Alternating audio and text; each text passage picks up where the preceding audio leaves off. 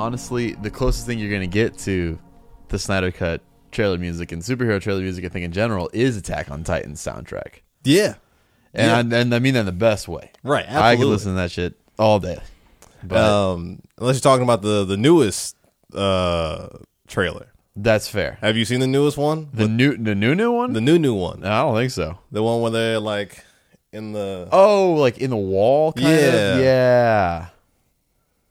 Yeah. Well, if you're a fan of The Wall, you're a fan of the House of Comics podcast. Nice, all the Pink Floyd fans out there. Tear down the wall. All the Pink Floyd fans. That's what I was talking about. Yeah, I was not talking about the not that wall, dude. No. We're making the Attack on Titan wall and then the Snyder wall. That's what I'm saying. Pink Floyd, we're doing it right. This is indeed a podcast. Yes, that was my trifecta. Wow, the Biden America trifecta wall. Yo, shit. But like I said, this is the House of Comics podcast. I'm Chris. And I'm Alex. And we're going to be talking to you guys about comic books and other comic book related entities across all mediums and spectrums. This is your first time tuning into the show. Welcome. You should know that we break our podcast down into three main segments. First segment being our news segment, which we call Filler or Crisis. That's where we go through news topics and label them filler, things we can breeze through, or crisis, things we'll stop and talk about. Then we'll move on to our topic of the day. This week's topic of the day is actually a blend, perfect, of essentially the big news topics, because there was a bunch of them, and how those kind of go into the books, because there is some link up there, especially with some of the stuff that is releasing later on. So it'll all flow. So it'll be less of the three part segment today. It'll flow probably a lot smoother. Gotcha. The 3-in-1, the Godhead. Absolutely, dude. The Tribunal. Oh, you guys want to talk about Morrowind? Well, no. Well, this is just a lot to live up to now. I was just saying we were going to flow through the segments. That's okay. Most of that lore was written by dude on an insane mushroom fuel binge. So we can do better than that, right? Well, that depends. Filler or crisis. Batman and Fortnite doing a crossover comic book series that will tell untold secrets about the game. So that's the worst. No, I can't say it's the worst thing I've ever heard every week. It's going to start to lose its meaning. But then every week I hear the worst thing. So I don't know, man. Dude, I totally get that. That's why we'll label that one filler. Yeah. Jeez. Ow. Well, we'll talk about something that's definitely not filler. Get into some extreme crisis level news. Big news coming in.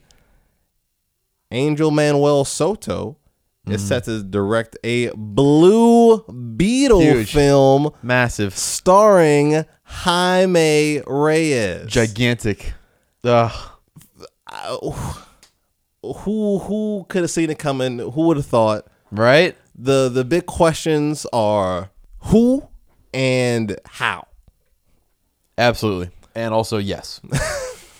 I don't know. Who do you think? Who? No one. I got absolutely no one to play Jaime Reyes. I couldn't even start.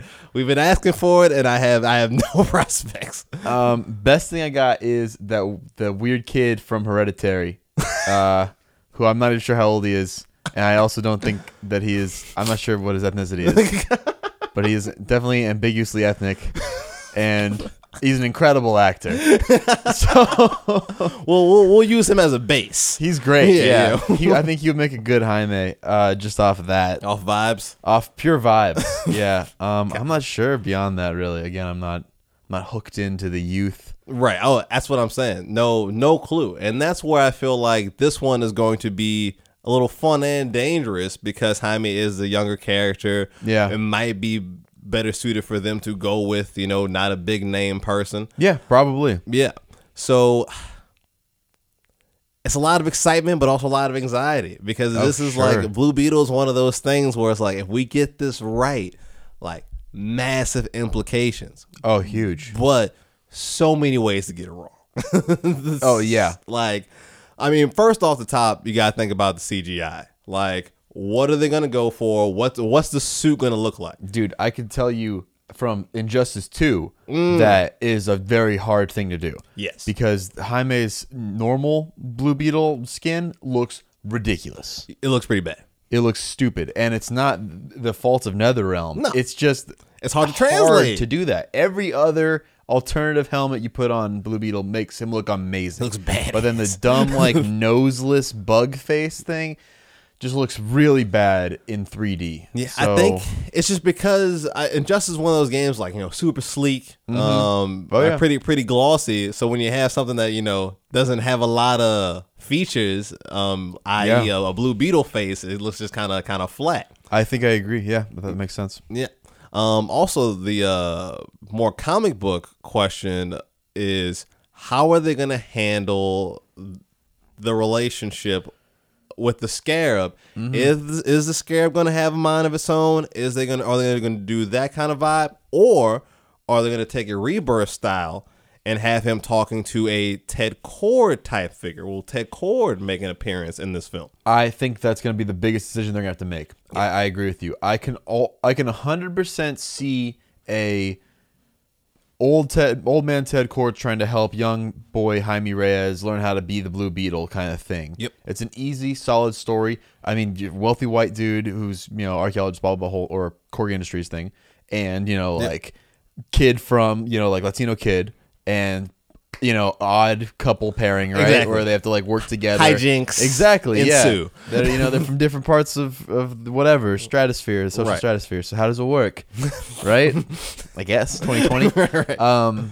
But, yeah, I mean, that seems like a really obvious way to go. On the other hand, I would almost much prefer the suit Jaime balance, almost like a Bumblebee, Shia LaBeouf, but good thing. See, I was thinking they take a more comedic approach to her thing.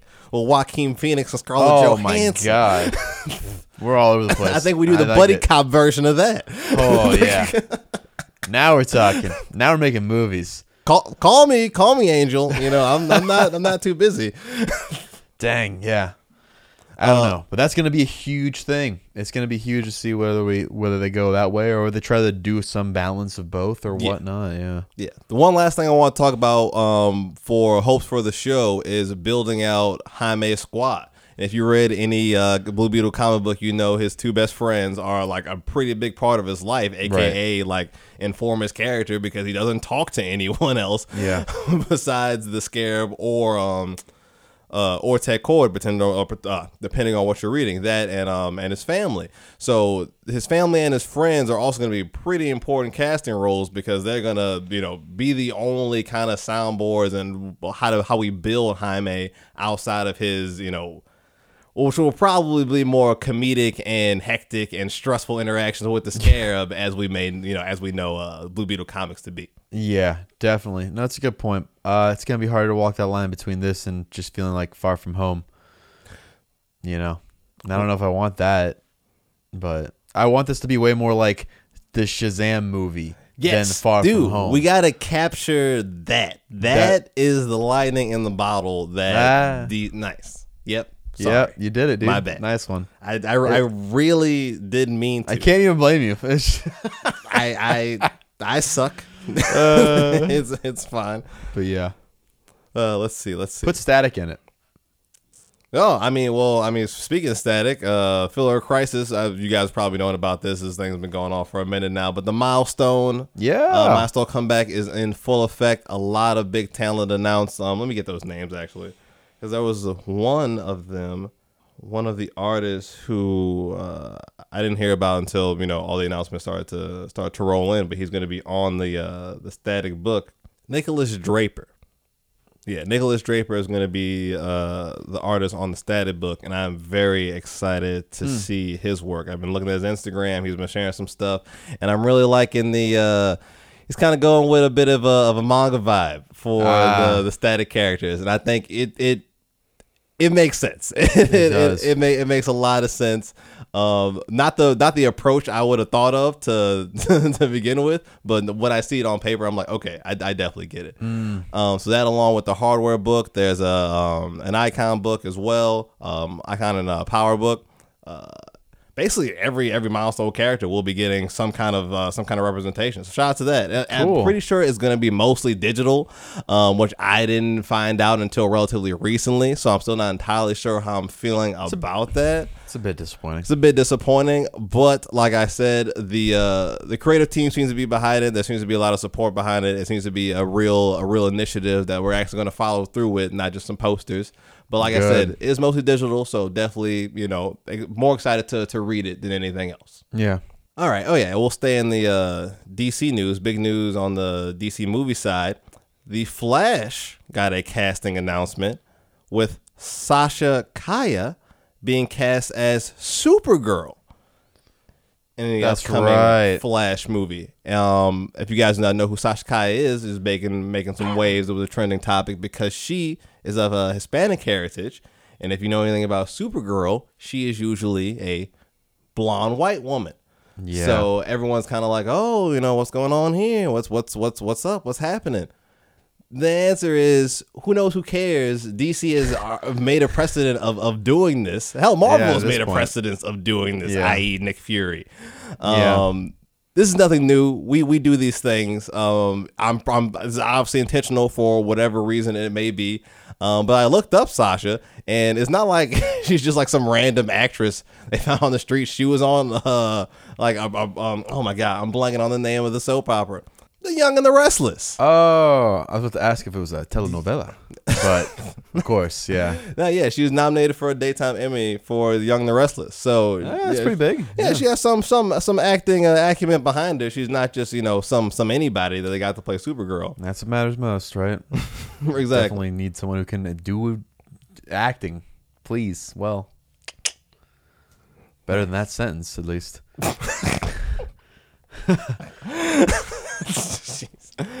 Let's see what else we got. All right, I guess we should talk about it. The month is here. It's upon us. The Snyder Cut. We talked about it earlier in the show. Woo! For a brief bit. The Snyder Cut is coming out this month. Yeah, we'll do some kind of countdown to the Snyder Cut. Countdown to the Snyder Cut, dude. I think it was like 18 days, 16 days, something like that. Yeah, something weird like that. But gosh, wow, we've talked about this obviously a couple of times on the show. So we won't spend too much time on it now, but what a just entity this whole thing has become. Like it's like one of those things that truly helps you mark the years. Yeah, it's very of this time. Exactly. It feels right how wrong this is. At no other point in history will this happen. Yeah, let's keep it like that. Yeah, this and the Sonic the Hedgehog movie. Yo, okay, but that was good. That was good. Okay, that one was great. Well, this could be good too. There's a lot of things that could be good. Right. Nah, but I don't know. I mean, what is it? 4 hours long. There's supposedly a massive cliffhanger at the end of it. They've added too much. There's supposed to be Darkseid and Steppenwolf. There's supposed to be cameos of people as well. And I'm like, wait, what? Like, who is this for now? It's going to be the Blue Beetle cameo. Dude, definitely Blue and Static, and they're going to shove in the Michael B. Jordan's going to be there. Yo, as second Superman, well, that 23 Superman. Well, that will segue right us into our next Filler or Crisis topic, Filler or Crisis. Ta-Nehisi Coates will be writing a Superman film for J.J. Abrams. Right. That's pretty wild. Dude, what? I know we're kind of going through these headlines, but like this was probably one of the most niche weeks for superhero-related comic book news entities across all mediums and spectrums, really. Yeah, you're right, dude. It all started with the Blue Beetle, and then it just went fucking through the roof from there. Truly. And Ta-Nehisi Coates, if you guys are unfamiliar with him, he started off, he's a pretty prominent fiction writer with titles like Between the World and Me is probably his biggest one that I know of. Also, The Beautiful Struggle, We Were 8 Years in Power, and The Water Dancer, just a couple that I'm reading off of now. He's also more popular in the comic book sphere for having written the latest Captain America series, as well as the Black Panther series, which I think he's going to be ending his run on that next month in April. Obviously, that was not controversial, but it had a bunch of, you know, release date issues, pushback, delays, stuff like that. Fun. And now it's starting to seem like maybe that was because he had begun, you know, production on whatever Superman flick this is going to be. Which that there's been no casting news, absolutely no casting news. But obviously the internet, and to be fair, the internet said this well before Nikasi Coates was attached to this. But now, of course, that black man who's been writing Black Panther, is gonna be writing Superman book. Everyone has jumped to the conclusion that Michael B. Jordan is gonna be the next Superman, which. Like, it's like one of those ideas that we've already become so numb to because it's just been in the sphere for like so long. So like the memes right now, because of like the writer attachment, mean almost nothing, because we said this when it was like a complete joke, like absolutely nothing substantial whatsoever. It's ludicrous, dude. I even saw a rumor was John Boyega was maybe going to be in there. And I was like, really? After John Boyega, like, quote unquote, said that Star Wars is a like celebrity, like a gilded prison. Right. You think he's going to come back and do franchise work as Superman? Come on. The fuck out of here, man. Come on, guys. Michael B. Jordan also, I can't imagine he would want that.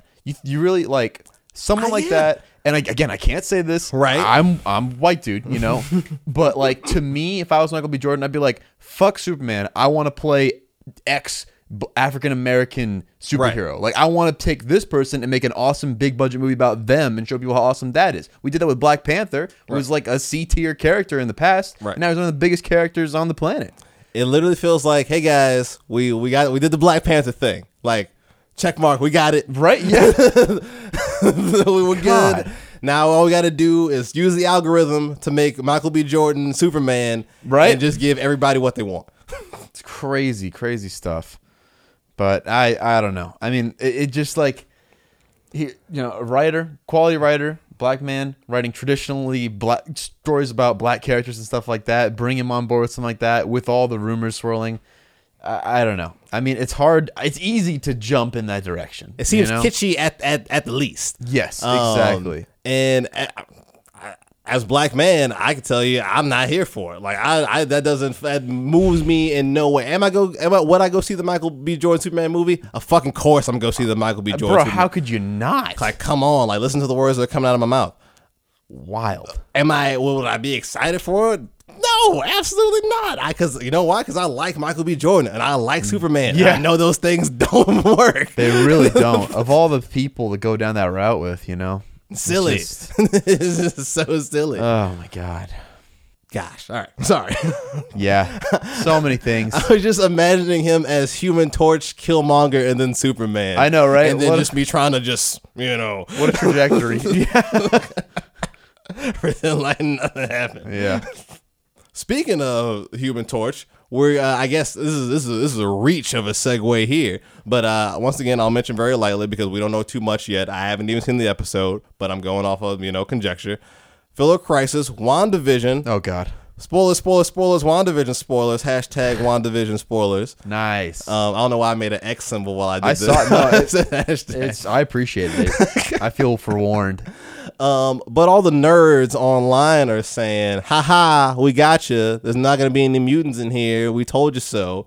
But instead, we're going to flesh out the Marvel Magic Universe, because now they're saying that some spoilers from the end credits of the last episode.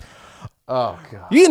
The most important part. I hate it. I could throttle Kevin Feige. I haven't seen it. I read multiple articles that said that this is where the information was. I read multiple because I had to confirm. Jesus Christ! So there's mid credits and there's end credits. Are you in the show? Yes, there's mid credits and then episode 8.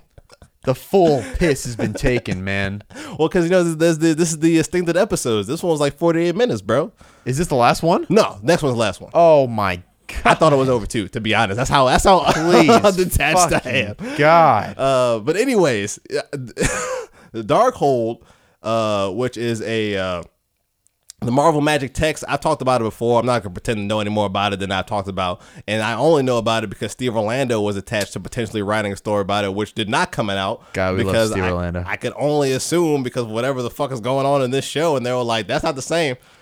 What you're writing is not the same as this show. You got to stop that. Right? Yeah. Synergy. We need the synergy. So anyways. That's going to be rolled in, and that links to Human Torch because Human Torch, Fantastic Four, Darkhold is linked to Doctor Doom and his magical stuff. So now people are assuming that instead of mutants being rolled in via WandaVision, Fantastic Four is going to be rolled in via WandaVision. I even saw some tinfoil hat stuff going on saying that because it's, I guess it's Doctor Doom's like 70th or 60th anniversary or whatever. In like the comic books, so they're gonna do something crazy and make him like marry Wanda, and then that's how it's all gonna. Sorry, I know you're fine. I know the people at home can't see the faces I just made, right. But I might leave the silence in there. And this is all I've read. I don't know any of this. This is just from my research. Jesus, man. I guess so. I mean. I want to say nobody wants a Fantastic Four movie more than me, but we've already had three, right? We had the one from a while ago, and they had a sequel to that, right? Yes. And they were not great. No. And then there was the recent one, which is also not good. And dude, I don't know if you've been seeing the renaissance of people trying to defend those Fantastic Four movies. The old ones with Jessica Alba in them? Yeah, dude. Have you seen this? Dude. No. Yo, dude. Yo. People have been like, yo, man, they got a lot of things in this movie right. Like, look at like the family dynamic. And I'm like, all they did was quip at each other. Yeah, dude. That was all it was. They had dude. like it was literally like quip, kind of heartfelt like dialogue after an action scene, quip. And I'm like, they're all just talking like the Spider-Man. That's a family, dude. That's a family. One boy bitten by a spider. That's a family, you know? Don't make me say it. Large orange rock man. A family. Clearly. But no, like, yeah, those movies are pretty bad. Yes. I remember liking Silver Surfer as a kid, but that was exclusively because... It's cool as hell. Thank you, Jack Kirby. And Silver Surfer was dope because he just fucking... surfs. He just fucking like chill. This is before I knew anything about Norrin Red and the actual Silver Surfer himself. But like when I was as a kid, I'm like, this is the coolest thing ever. Oh, for sure. So I assume they will never be able to achieve that. Oh, never. The Fantastic Four franchise ever again. Because no one does that anymore. No one says, "Hey, man, that's just cool." Because that shit was cool. We don't do shit for cool anymore. Nah, dude. Because it's gotta work. It's gotta have the synergy. We gotta roll it in. It's gotta be a part of the mythos, the universe, the extended universe. You know, the Marvel presents DC's Image Comics. You know what I want? Snyder universe. I want the Zack Snyder Fantastic Four cut. Yo, that's what I want. That would be hype as shit. I'm not saying it'd be good. No, but it'd be hype as shit. I know exactly what you. That'd mean. Be the craziest Doctor Doom you've ever fucking seen. He would. Scene one. Murder. 100%. 100%. It'd be devastating. It would be magnificent. Rips face off. No face. For sure. Puts on mask. Love it. I'm sold. Hans Zimmer. Make it happen. Whoever. You're just taking pieces of iron at this point. Yeah. Banging them together. Right. Like some light piano. That's just the Doctor Doom theme. Right? Oh gosh. Okay. I'd still love it. Oh, absolutely. Yeah, that was my new read music. Oh god, we gotta talk about this because this is what's gonna help us transition into the books. Two big, well, I shouldn't say two big announcements. One semi-big announcement. Bendis has confirmed that his Justice League run is gonna be large, will be expansive, will be a central part of the DC universe. And if you guys are unaware, Bendis's Justice League run hasn't started yet, but is going to. Some of the new team members are. I think all the new team members are. Hippolyta, yes, that Hippolyta, as in Wonder Woman's mother, mom. Black Adam, yes, Dwayne the Black Adam Johnson. Right. And if you've been reading the Suicide Squad Future State stuff, you know they're going, they've gone full Dwayne Johnson. Care, yeah, they really don't those, care, dude. I actually found them kind of entertaining just because they did the full sin. Dude, yeah. You commit. You got to fully commit. No half measure. Not at all. We take the entire rock. Gosh. And Naomi, which is why I will be reading Bendis' Justice League run, because I was a big fan of Naomi. I remember that. Yeah, I really enjoyed it. And I know... I don't think this was supposed to be like Naomi's phase two in the DC universe, but I think the opportunity presented itself to Bendis, and he was just like, "You gotta take it, gotta take it." Yeah, absolutely. So I'm excited in that sense, because I was excited for that character's trajectory to an extent, for sure. Well, yeah, I mean that collection is worth checking out just out of the novelty of it, dude. And that's almost why it pisses me off. Because it's been this like, what's the fucking trifecta shit? What's the three level of attack in the DC fan? Yeah, like that's like really like into this shit, you know? Like the old stuff, like the kind of more like nuanced, like B-side stuff, and then just like new stuff. Yeah, like the new. And it's all there, along with everything else, really, that was in the Justice League before. But it's a big team. Huge. Big team. Biggest team we got.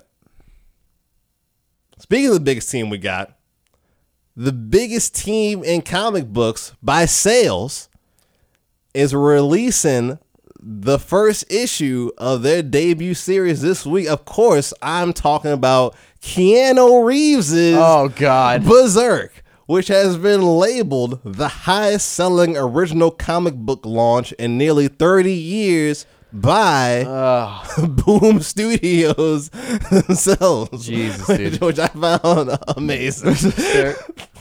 This industry's dying. What in the fuck? Hey, man, you don't talk shit about our Lord and Savior Keanu Reeves. I got comic book stores all over the internet saying that kids are in the shop saying, I need that Keanu. Where is the Berserk? I need the Reeves. Dude, I got boxes full of amazing fucking issue ones that deserve those kind of numbers. Not Keanu Reeves presents Keanu Reeves in comic book. We don't know that. Jesus. All right. Well, I hate that I'm going to read it, and I hate that I'm going to like it. But I won't like liking it, right? You know? And that's the most important thing. I'm going to choose to dislike it regardless. So take that, Keanu Reeves, you sad puppy.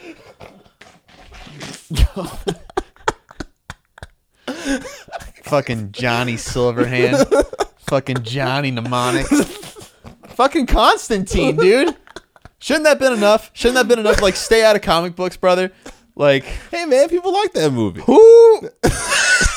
Are you kidding me? What a bold and terrible. Okay. All right, let's move on. I have a lot of feelings about Constantine, especially after Simon Spurrier has made the most perfect Constantine. Yeah. And everything about that Constantine is the worst Constantine. Except for, what is it, Tilda Swinton? I think she played one of the... Was it Lucifer? One of the angels? Doesn't matter. Okay. Solid choice there. But everything else, out the window. Gosh. Gone. Toss it. Wow. Well, real quick, I do want to shout out to Bat Kent, who's co-writing this book, who I do like. Oh, yeah. I'm sure like the talent with it is great. Like, I have nothing against them. The duality of feelings I have towards this book. Between Keanu Reeves, between the whole Kickstarter thing, between it being quote unquote co-written by, in my opinion, one of the best writers in the game right now, and we're talking just, and we're like production value, just like pushing them out. Like Matt Kent is up there, premier modern talent. So it's a force. What in the world? It's a true force, and it's coming at you. Much like the books that we read this week. Woo! I gotta start this off. Go for it. Gotta do it. Because this one's a couple weeks old, still catching up on some backlog stuff, of course. So I wanted to mention this one for sure. Inkblot number 6. Nice. The finale of this arc. The cat returns. I don't know if I just absolutely lost my mind over our break, but I was reading this, and this was the last thing I read. So I read like everything else I'm about to talk about like way before this. And this is the best thing. This is amazing. I tweeted about it. Oh man. This right here, these two pages. What a cat. What a great cat. You know what? I'm spoiling it. There is a part where she's trying to catch the cat. So she spends all this time building like this. She's talking about all the magic that's going into this capturing vessel. It's a box. It's just a plain fucking box, right? So she goes around with this fish trying to, get out a cat. So she goes pss, pss, pss, pss, just running around the library like, yep. Come out, cat. You know you want the fish. She comes back to the room, says, I can't find this damn cat. Cat already in the box. Genius. Like you, this. Oh God, that's how you write a comic book, Keanu Reeves. Do it. And then the perfect exchange. She goes, "That's nice, kitty." Meow? Question mark. Does the kitty want some fishies? Meow. Period. Intently. It's like I'm there. That's it, kitty cat. Have a taste. Then she yeets the fish, catches the cat. Calamity ensues. Jesus. And the. Outside of this having by far the best dialogue between a person and an animal I think I've ever read, really, there's one of my favorite, might be high contention for my favorite exchange of the year so far. She says, the fabric of reality is unraveling because of you. We're in my old house with me in the other room and you don't even care. And the cat's just like, yeah. Is a cat. And this went from being something I would suggest picking up for just, casual fiction fan, casual comic book reader, to a absolute must-have for anyone that owns a cat. Wow. If you have a cat, or have you had a cat at any point, you need this. This is important. This is real. This will make you feel things. Oh man! But more importantly, this is also about family. I was kind of joking, dude. But at the very end, it gets really deep into the kind of B-side lore we've been building into her kind of expansive family. There's like 12 of them, like the brothers and sisters and everything. And we go into the history of one of her brothers that we thought I think she mentioned in the first issue that he was kind of lost or hadn't been heard from and all that stuff. Turns out he got severely hurt, and it seems potentially it was because of her need to do her job as the seeker, as librarian, as the learner. She got into this mode of inaction. She was so content with being idle that her need to play her role, her need to fit into the family in this specific sense, got one of her family members hurt. And it's been hard for her to reconcile with that. And the cat has opened up this wound via jumping through space and time. Cats, man. Right. So that's where our next arc is going to take from. It's going to build on from that. Wow. Yeah. So, no, it's a good story. It's good stuff. Fantastic. But yeah, Ink Blot, number 6, Emma Cuber, Rusty Glad from Image Comics. Pick it up. Fantastic. Well, I think I know how I'm going to do this. So I have 2 ones, and then I have a pair of pairs of comics. Okay. I got 4 ones left. You got 4 issue ones? Dude. Yeah. So this... comic book review is brought to you by DC Future State. Whoa, you read your Future State stuff? No, that's my point. Oh. I was thanks to DC's Future State, I was able to save money and buy really cool indie books that I would normally. It's so funny because all my books are indie books this week as well. Literally, all my books are indie books. Yep. So if there was not a greater final word as we reach the end of this experiment. It is the fact that somehow we are at a point today on this House of Comics, where we are. Are you doing any DC books today? No. Yeah. Wow. Holy shit! Not a single DC book. So good work over there, guys. And we talked about you guys all episode. Yeah, literally. So sound to read. Unreal. Totally unreal. Well, on brighter side of things, maybe as bright as Two Moons, one would say. Nice. You're right, right? This story is dark as hell, isn't it? Super dark. Oh, my God, dude. All right. Let me frame this for you. Native American boy in the Civil War. Ooh. Well, no. Right? And it's a supernatural horror story. Jesus. Right? Every part of it sucks. Well, who's this by? And it's fantastic. John Arcudi is our writer. Valerio Giordano, definitely a JoJo's Bizarre Adventure character, with Dave Stewart on the colors. Nice. And Michael Heiser on the letters. I know, right? Hashtag credit the colorist. We got to credit. Actually, to be honest, the colors were arresting in this. They were fantastic. Dave Stewart, man. He did a great job complimenting Valerio Giangiordano's art, which was stark and dreamy while still feeling grounded, because it's important it feels grounded, because like I said, this is a very serious subject matter. Civil War. About. It's got to feel grounded. Yeah. Like, we can't make light of such a dark period of American history, especially when it's told through the lens of an indigenous person. Right. And so, with all that praise at the front of it, I can tell you, this good is book. This good is book. This book is really quite good. So we're following the character Virgil Morris, who is his native name is Two Moons. Okay. And the imagery behind that becomes very apparent very quickly. We start off with him having a nightmare about some creepy, gas ghost giant. Oh, okay. That sneaks into his tent, right? This is creepy. It's very creepy, and he's having these memories that are going through his head. And then we find out where is that? What's the situation? It is fairly deep into the Civil War, and our boy is on the side of the Union. Mm-hmm. Nice. And he is fighting against the Rebs, dude. He's trying to shut down the Confederacy. And so he has some experience with some people. We kind of build out the situation. War is hell. This nurse is talking about all the grotesque things that she's seen lately. Her name is something, Annie Shaw. Last name is Shaw. And it's implied that she will be a kind of a bigger character, at some point, but we don't really get a lot about her initially.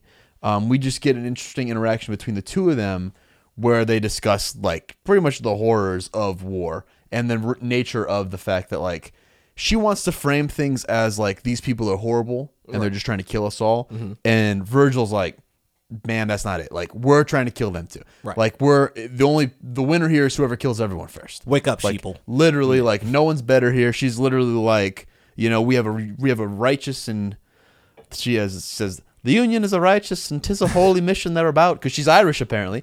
But she literally says it's a righteous and holy mission, and Virgil immediately shuts that down. Right. He's like, this is not righteous. This is just kids killing kids, man. Right. So when we get back from that experience, we jump right into Civil War is not a fun place. And literally, the second he's back from getting his supplies, we get into a pretty massive battle by my standards, but they just refer to it as a skirmish. Dude, this is not a skirmish. Right, with like a rogue cell of the Confederacy just going at him. This is a straight up guerrilla warfare, warfare style encounter. This is not a skirmish. 100%, yeah. And so we come back and we meet the sergeant who's been kind of teased a bit. Okay, terrifying. Absolutely terrifying. Big beast of a man who is just ready to rip up some Confederacy scum, dude. Nice. For sure, he's taking out the rebel scum. Big fight ensues, and they start, the rebels break, and they give chase. So we end up in a scene where Virgil is staring down at this at the sergeant while there's a trapped Confederate kid in some wire, and he's giving him the whole shtick. So when he was in the medical facility, he saw this body, and there was a spirit or something over it talking to him. I believe it's his grandfather. Okay. And is having this conversation with him, and then we find out that it's framed as if it's the guy talking, and then we see that the guy is dead, and he's been dead for a while. So this kid is seeing some shit. Yeah. And I don't know if it's typical, you know, PTSD seeing some shit, or if it's like some kind of magic stuff or some other like more spiritual inner workings here, because we are kind of going to that. Right. And then this book makes the hard decision of what it is. Okay. And the book, so Virgil and this guy are arguing over what to do with this kid who's caught in the trip in the wire, mm-hmm. and the sergeant just shoots him, like brutally shoots him 3 times in the head with his revolver, and like puts this that solves it, you know. What?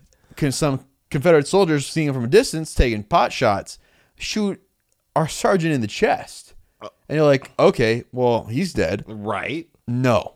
What? He's a terrifying cat monster man. I knew he looked creepy, dude. Right? And so he starts going off about this whole thing. Like, he is in a whole different voice, like, obviously. And then our Virgil boy is like, okay, this is just a nightmare. Like, I'm seeing things. I saw my dead grandfather. I'm seeing weird ghosts. I'm hearing weird noises. And now you should be dead. And you turn into this cat monster. And you're saying all kinds of crazy stuff to me, too. And while this is happening, the dead kid who the guy shot, there's a voice coming out of his body that's implied to also be his grandfather, because he refers to him as Two Moons, which again is his traditional name. Right. And he says, when he's like trying to deal with it, he's like, oh man, this is a nightmare. I'm like, I'm broken. I'm just a reality snap, you know? And this dead body ghost voice says, no, Two Moons, this is the beast as he is. Now you see the truth. It's like, the truth of what? What is going on here, man? And so he like starts to try to fight off this guy. He says something about Satan. He says, your limbs know better than your head, or your limbs know better than your head, native son. Like, he's fighting back on instinct. Like, he knows there's like a monster in here, you know? Jeez. And then the monster man screams out, they know my path to the southern skies, and just takes off after the Confederate soldiers. And our boy, trying to deal with the reality situation, takes up his rifle and shoots the sergeant through the head. Oh. And kills him in the water. Kills him in the river. Whoa. Unfortunately, the rest of his unit sees him doing that and thinks he's a traitor. Okay. That's how it ends? That's where it ends. Jeez. Oh, wow. What a cliffhanger. I know, right? That's quite a lot. So, yes. And there's a great little section here at the end from the writer. Oh, nice. That's just kind of like a brief, like, hey, you know, I tried... Like, this is a story I've been trying to tell for a while. It found its way into this medium as a comic book.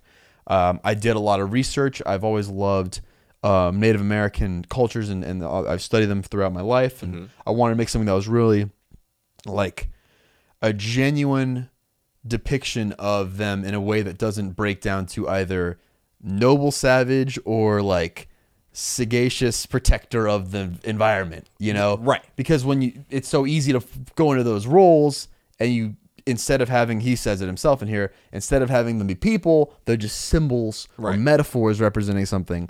What we think of as a Native American. Exactly, yeah. And so he's like, part of the reason I wrote this book was because I wanted to dive into that culture and then depict these incredibly interesting, diverse people as incredibly interesting, diverse people. Who would have thought? Proper, right? Who would have thought, you know? And so he just kind of talks about that and then kind of lays some things out, you know, talking about the whole Two Moons name and how, like, clearly, he's a man who's split between his home and his home. Mm. You know, he's a Native American in America, but Americans don't even see him as an American, right? Yeah. You know, and so it's just there's a lot of interesting stuff to play there with identity, and it's a terrifying place to set a story in, especially for, you know, young indigenous man. So, yeah, like, I probably will keep up with this. I really liked this first issue. The art was, again, like I said, graphic, grounded, but still when it took those supernatural bends, it handled them very well, and it felt eerie and supernatural.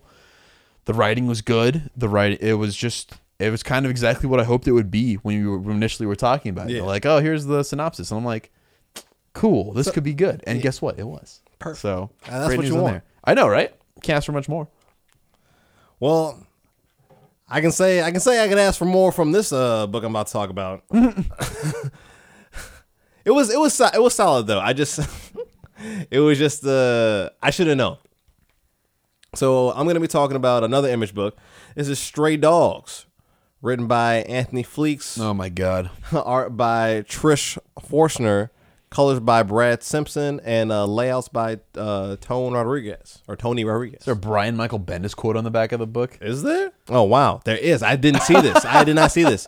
Wow. Okay. This is the perfect way to set the tone for this. The fate has been sealed. Haven't read it. I'm reading it live for you now. Yo.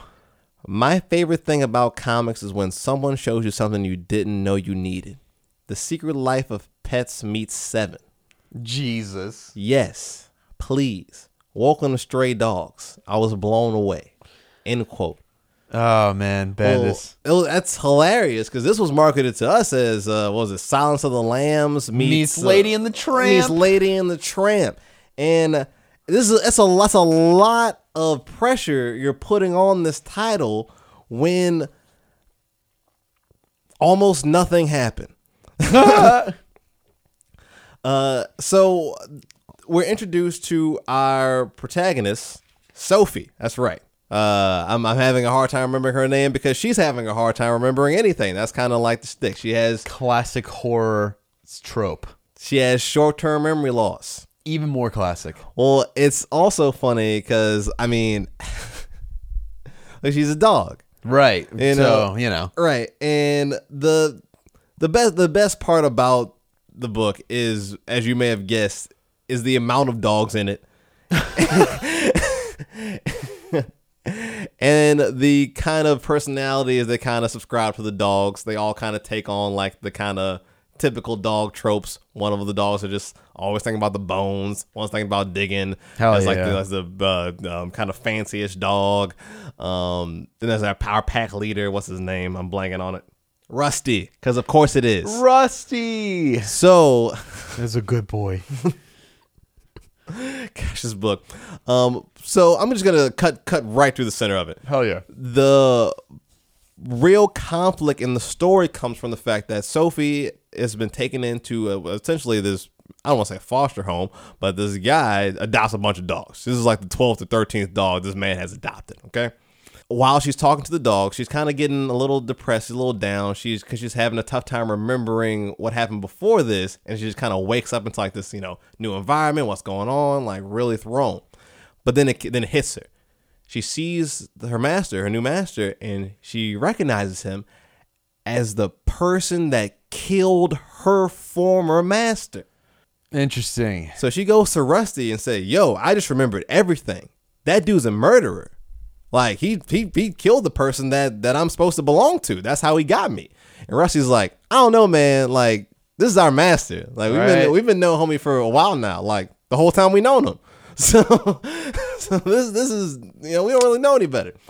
And so he's like, if he was a murderer, you know, I think we would know. We follow him almost everywhere except for here. Oh, and here. Oh, and there. Oh. And he doesn't let us go here. We can't go in the front yard because his car is there. And we can't ever go in this room. And we sleep in his room. Nice. So she's just like, okay. Right. So how do you know he's not a murderer? Mm. And Rusty's like, you know, you got me there. I'm in. Let's figure out. What kind of dog is this? Is this a lab? Is this a golden retriever? I don't know what these fucking dogs are, dude. I just read the cat book. Okay, that's fair. Yeah. The energy is highly. It looks like. Oh my god. What's the dog from All Dogs Go to Heaven's name? Oh, you're asking the wrong person. The deep lore I don't have access to. Deep lore. I can tell you a lot of things. I can't tell you that dog's name. Listen, it's probably Max. People, you have seen every single one of these dogs. Oh, for sure. Yeah, you got all these saved on your Instagram account. I know it. To be fair, the dogs are adorable. Shout out to Trish Faulkner for a truly beautiful collection of dogs. I will definitely give it that. But at the same time, like, there's nothing really commanding in the story for the art to really kind of go there.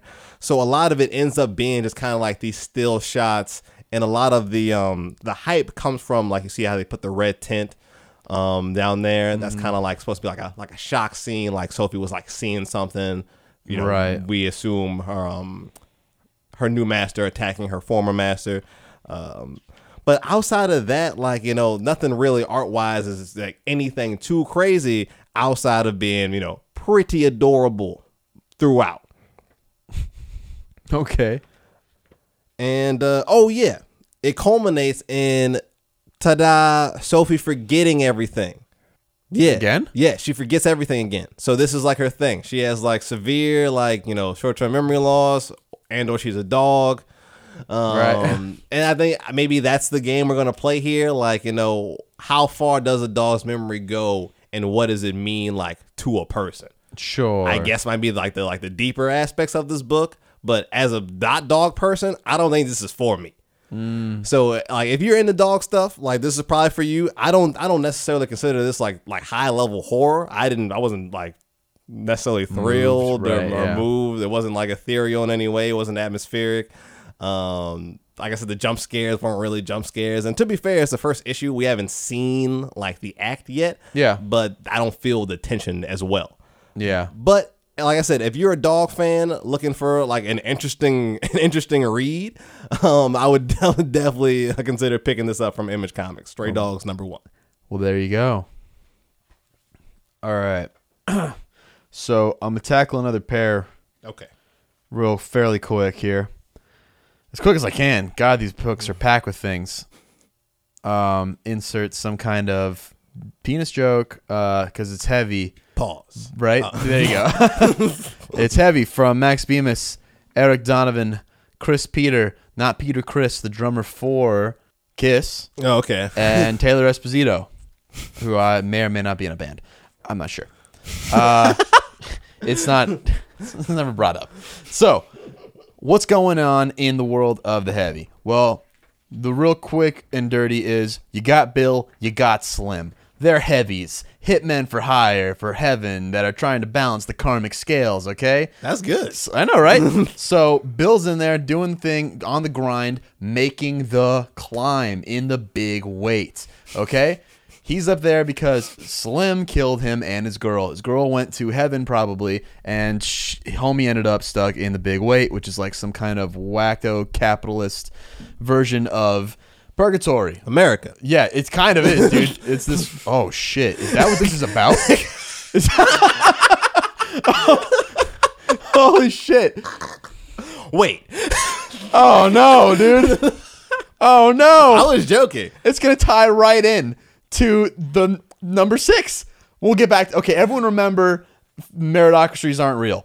And there is no upward mobility in late-stage capitalism. Everyone hold on to that at home, okay?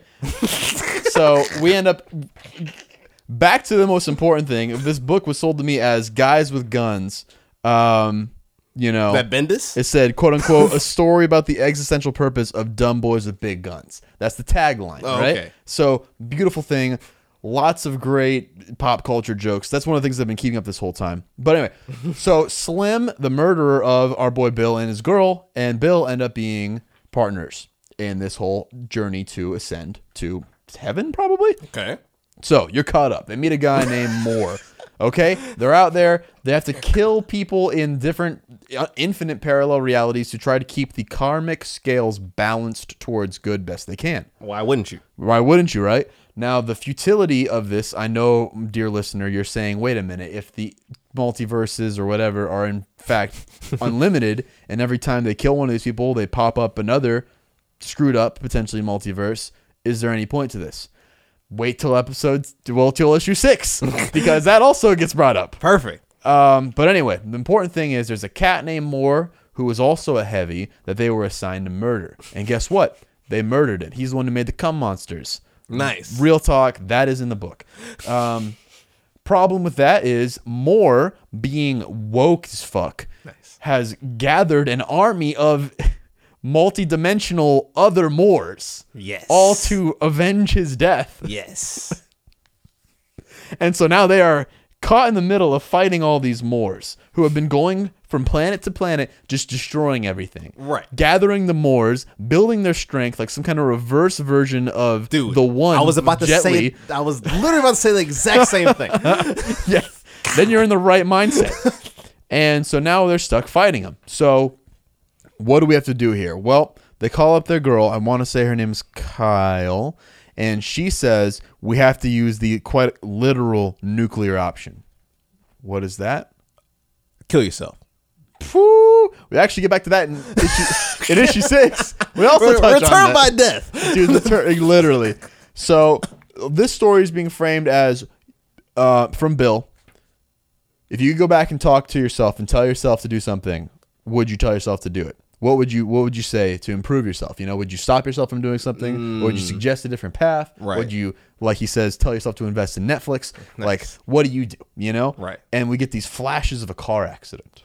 Oh. Right? This is the existential part of the dumb boys.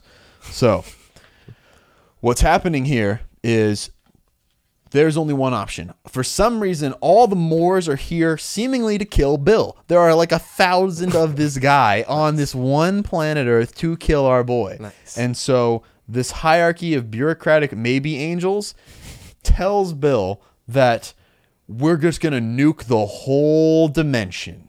We're just going to get rid of the whole thing, brother. We're just going to just kill the reality and we'll just move on because it's infinite realities, right? And this guy's just causing problems. What? I know, right? And at this point, he's like, look, that is fucked up. I'm not going to kill a reality. Like, they're like, look, you're going to kill billions, but you'll save billions of billions. and it's like, that's fucked up. And the lady quickly reminds him, it's like, look, our job's actually not about saving lives. It's about justice and it's about balance. So if you want hard numbers, then fucking get a math major because you're not here for that shit. You're here to try to do the best we can, you know? Gotcha. And he refuses to do it. Nice. And at which point, Slim and him get in a fight, which is great, and he shoots his fucking arm off. So Jesus. Slim and him have been kind of getting like closer and closer. It's been interesting. And there's this great exchange between them that goes on during their fight.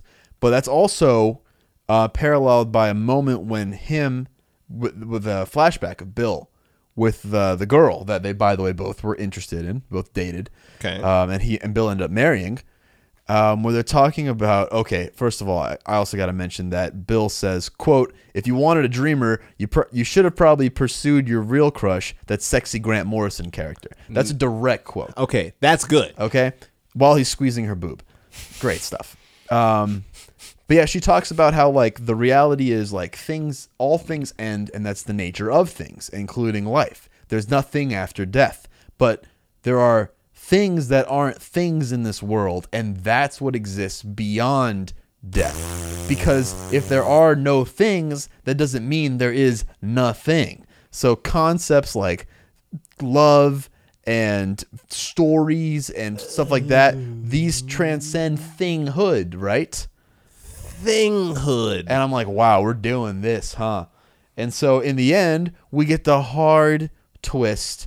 The countdown's going off. The reality-destroying nuke is about to blow, and our boy has to make the hard decision. Is he going to blow this up by the orders he has, or is he going to decide not to? Third option. He makes a portal into the big weight and blows up Purgatory. I didn't even know that was an option. It wasn't disclosed, but it apparently was always an option. What do you mean he... he pushes, he throws the bomb, which is a cell phone, into the portal and decides to save the little bit of lives that are there because everyone in the big weight is dead anyway. So he's going to choose to try to protect life the best he can because fuck this metropolis of death, as he calls it. Wow. Right? He sides with life. Unfortunately, that works out really badly because... You can't die in the big weight is the hard lore. Oh. He just blew up a huge chunk of reality in another reality. So he gets stuck there for a century maybe? Sitting in a prison cell in another part of the big weight. All right. Because apparently he didn't blow up the whole thing. This has gone off the rails. Completely off the rails. I know. And I'm giving you spark notes. Like, because it's important to know this for what's going to happen in 6. And there's huge payoffs in 6 that are really cool. That's huge payoffs. Right?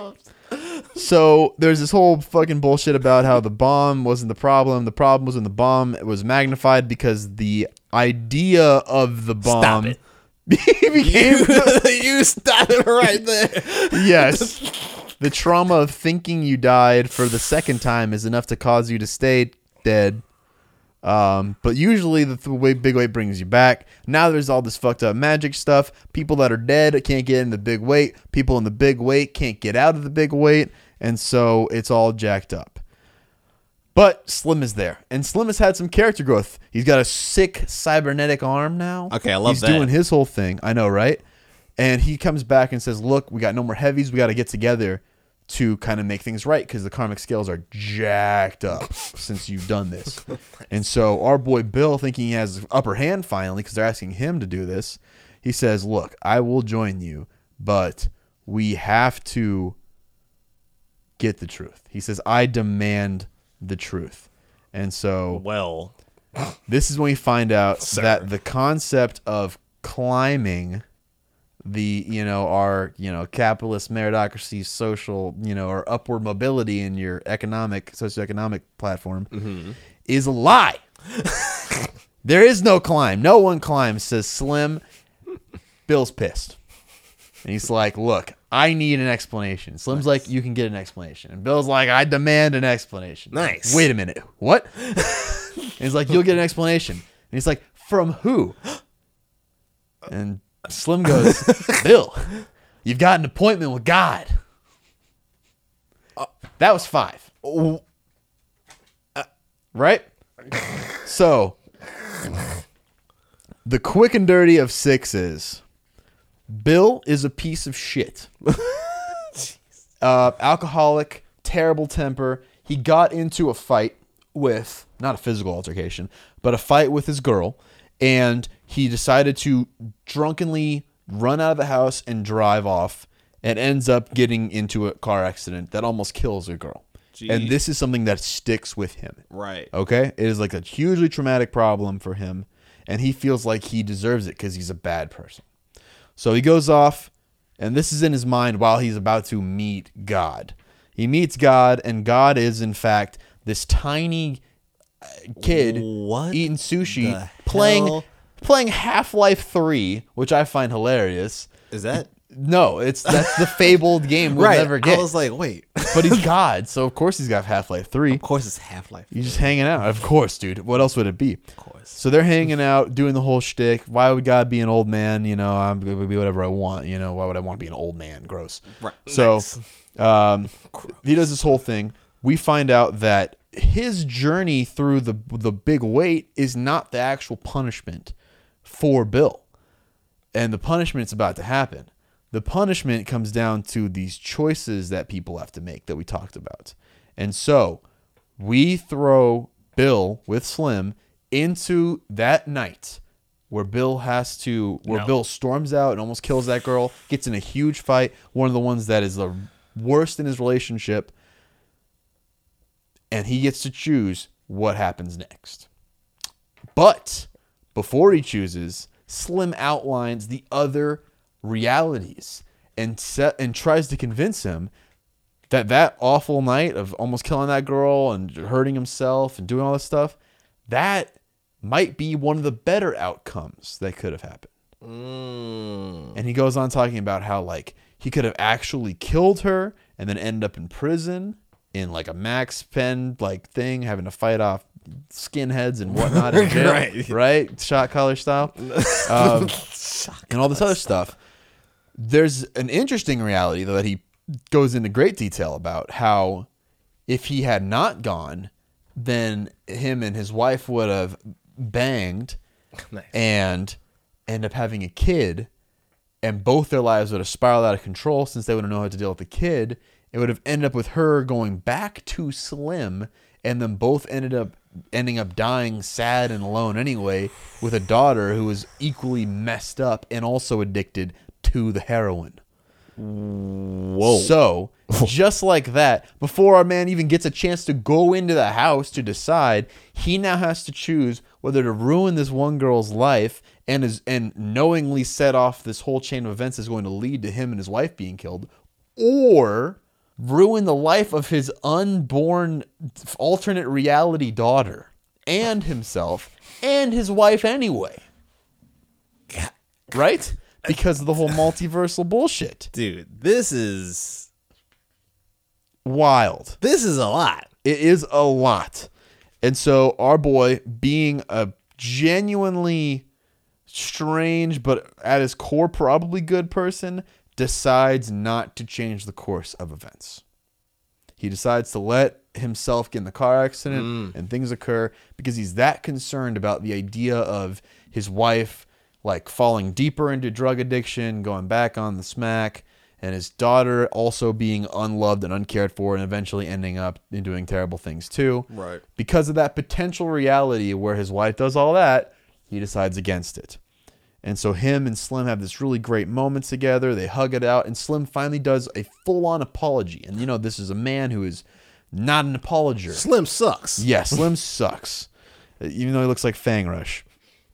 And so they go back, and it's like, okay, I'm glad you got through that. God's smoking the fattest J. Nice. For particularly no reason, really. He is a fatty. Yeah, right? And he starts talking about the hard twist-a-rooney for the end of our first volume of Heavy, okay? So remember how one of the tropes they talk about is the whole, like, you know, hardened action movie hero sees and talks with his dead wife, blah, blah, blah. You got to get justice for her. He's like, do you think that we have all this reality-altering shit? Like, I'm an all-powerful god, and you're just seeing visions of your dead wife? He's like, wait a minute, what? And he's like, you're not seeing anything that we don't know you're seeing, man. What? And Slim's like, and everyone's like, oh no. What? And it turns out that they needed to find a use for that alternate reality smackhead version of his wife. Oh my God. And so she becomes one of those different jobs. They call them Jiminy's. There's like the angel on your shoulder, right? Okay. Like Jiminy Cricket, you know? Yeah. And to take on the new issues with Moore, that's this guy, they are reassigning his dead wife to join the team of him and Slim.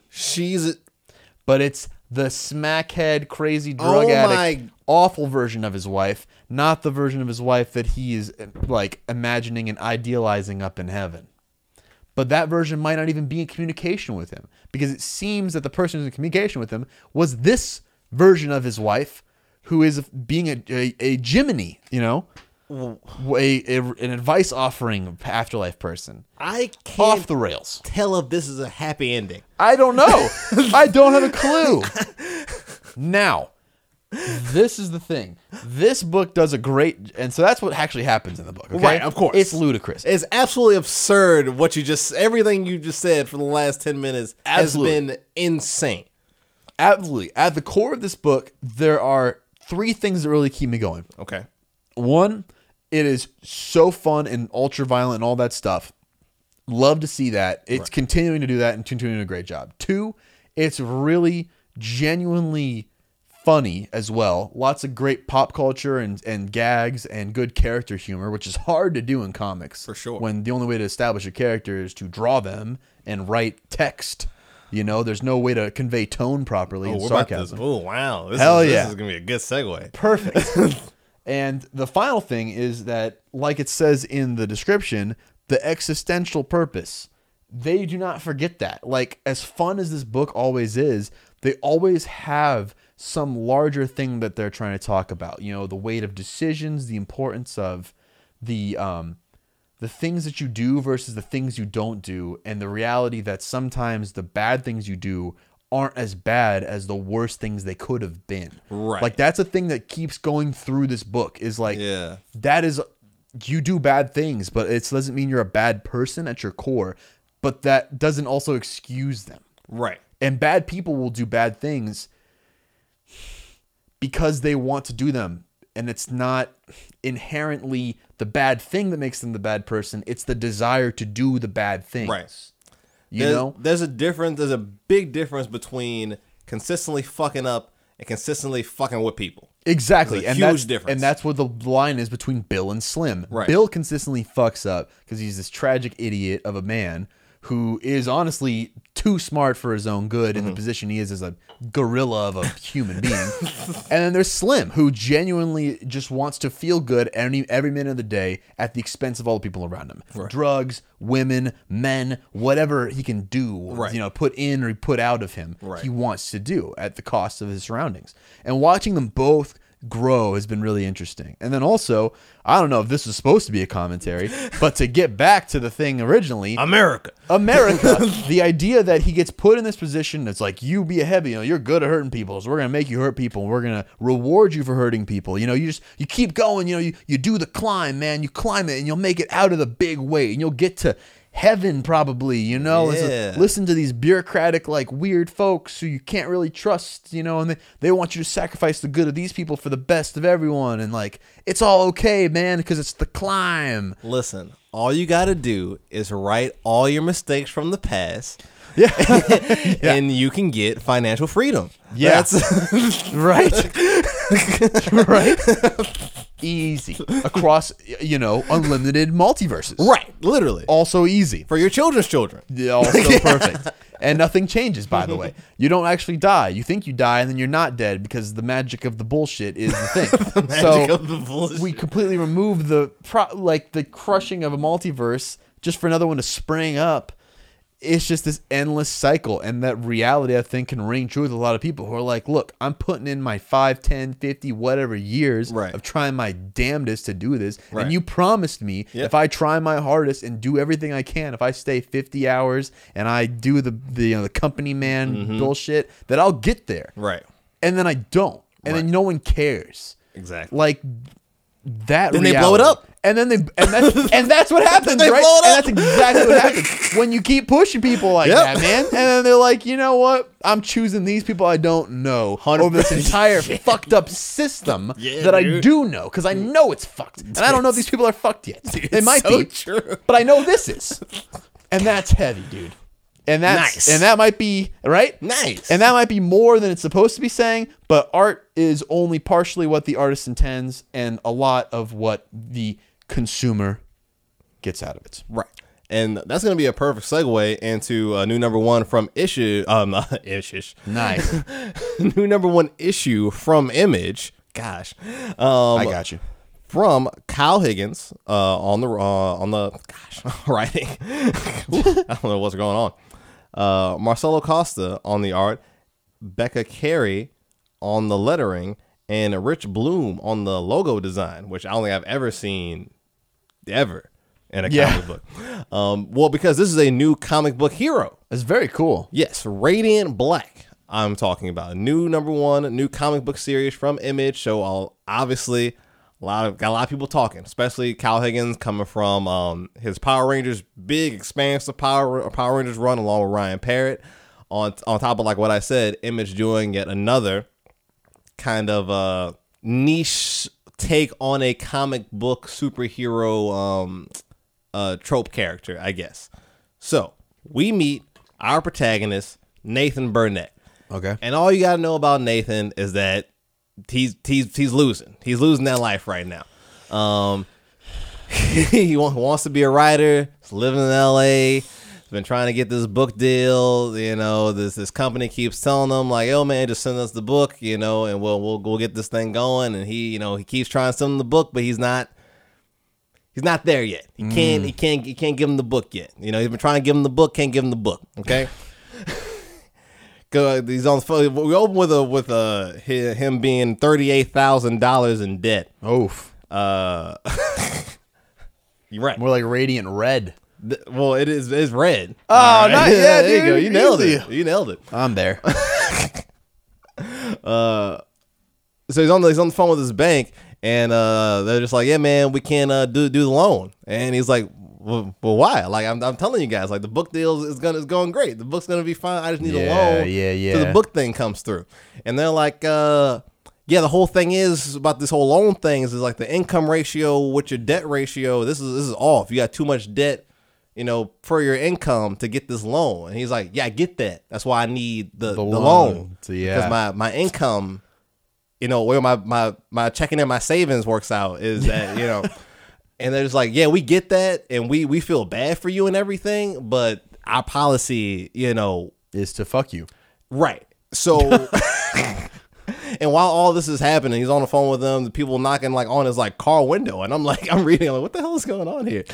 He's driving Uber. He's driving Uber, and the people are just like, hey man, like this is like a bad time for you, and he's like, no, it's fine. Everything's fine. Can't be a bad time when it's all bad, dude. And that is what Radiant Black is starting to feel like. He says 1 week later he has moved back home to Lockport, Illinois, which sounds terrifying. Got to be a real place that somebody hates just to, to be in this book. Like Battle Creek, Michigan. Battle Creek, Michigan. Battle Creek, Michigan. Shout out to Big Dave. So he moves back home. His obviously his mother is super excited about him being back home. Sure. She's like, oh, like I'm so happy to have you back. And he's like, Mom, like it's not supposed to be like a good thing. Like I'm like, like I'm like living at home. And he's like, yeah, but like you're just doing what you've been doing anyway. Like you're working on your book. Just here, where I can spend time with you. And he's just like.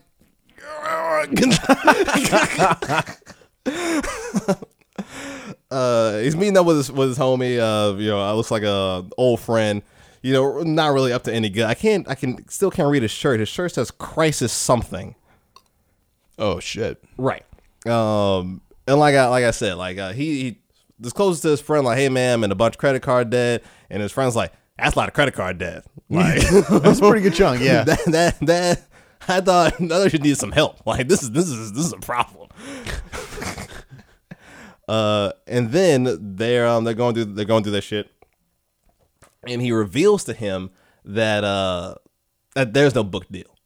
There's been a book, there's been a quote unquote book deal for 4 years. Damn. Now you know he says like you know man I don't even know what I'm really writing about at this point. I don't even know if I even give a shit about this book at this point. I just don't know like where to go from here. And then they walk out in the bar. They're pretty drunk, and they just find like this little. I can only describe it as this little singularity. Yeah, dude. Some sort of radiant black. Oh man, you nailed it. And they're literally like, "Huh? Wonder what this could be." Should touch it. I'ma touch it. Absolutely. Touches it. Goes full sin. Nice. It's morphin' time. I am the Black Radiant Ranger. Voila. Looks cool as hell. Looks super cool. And we do the whole thing. He was like, holy shit, what's going on? I don't know what I'm doing. Like, I'm covered in this thing. Like what? And his friend's like, yo, we can do stuff with this. We can go places with this. Like, let's start figuring this out. And this guy's like, what the fuck are you talking about? I'm covered in a thing. Police comes by. They're like, you guys causing some kind of ruckus over here? To the person dressed in the fucking alien-looking superhero suit. And this guy just goes full, like, fuck the police. And he's like, you can't tell us where to fucking go, man. Like, this is a free country, bro. What a heart. And, like, I'm reading him like, wait, whoa. What a choice to make in the moment. Right? And this boy is like, what are you doing? The cops are like, yo, these are like private train tracks. Like, you like can't be here right now. And he was like, well, tell the owner of the property to kick me off. Good Lord. And like, this dude sucks. But while they're having this conversation, a literal train is coming at them. Right. So they're like, kid, what are you doing? Like, you're about to get hit by a train being a fucking dipshit. Homie stops the train with his like, radiant black power. If you don't know what they are, he starts levitating shit. Sure, as one does. Right, he's got the train, he's got all the cars, he's got everybody, he's got the boys. And his boy's like, this means you can fly, right? I just gotta mean you can fly. So they fly away, but before his friend's like, hey cops, we'll let you go if you promise not to do anything to us. And the cops were like, that's extortion. You can't, well, cops, that's also a crime. Just ragging them up. Right. And the guy's like, well, fuck it. And then they yeet off. And he's having some trouble with the suit.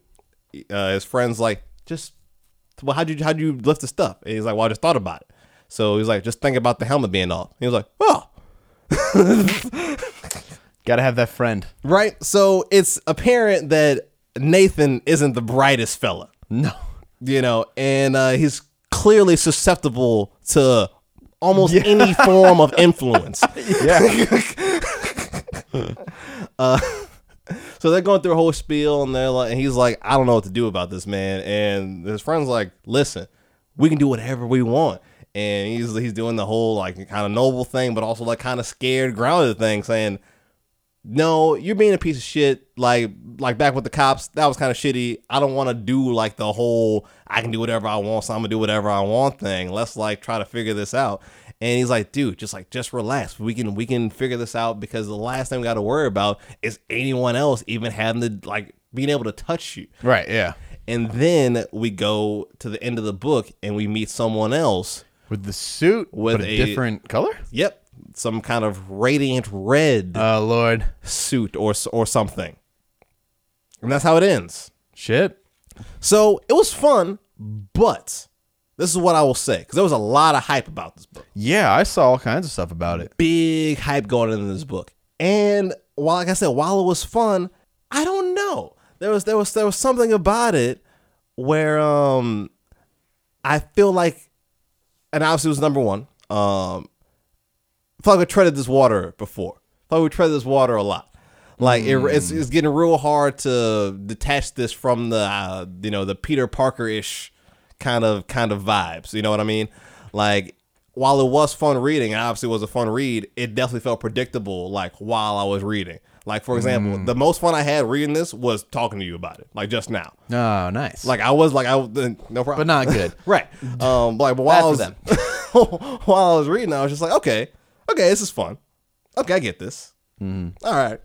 But, like, you know, explaining it to someone who is not familiar and, like, kind of going through the things, like, that's fun. But, like, when you're reading it, nothing about it is, like, I just, like, went on to the next book after it. You know what I mean? You didn't take a minute. Like, I didn't feel like this is, like, the next big, like, radiant black, like the Image Comics new superhero, your invincible kind of guy. Right.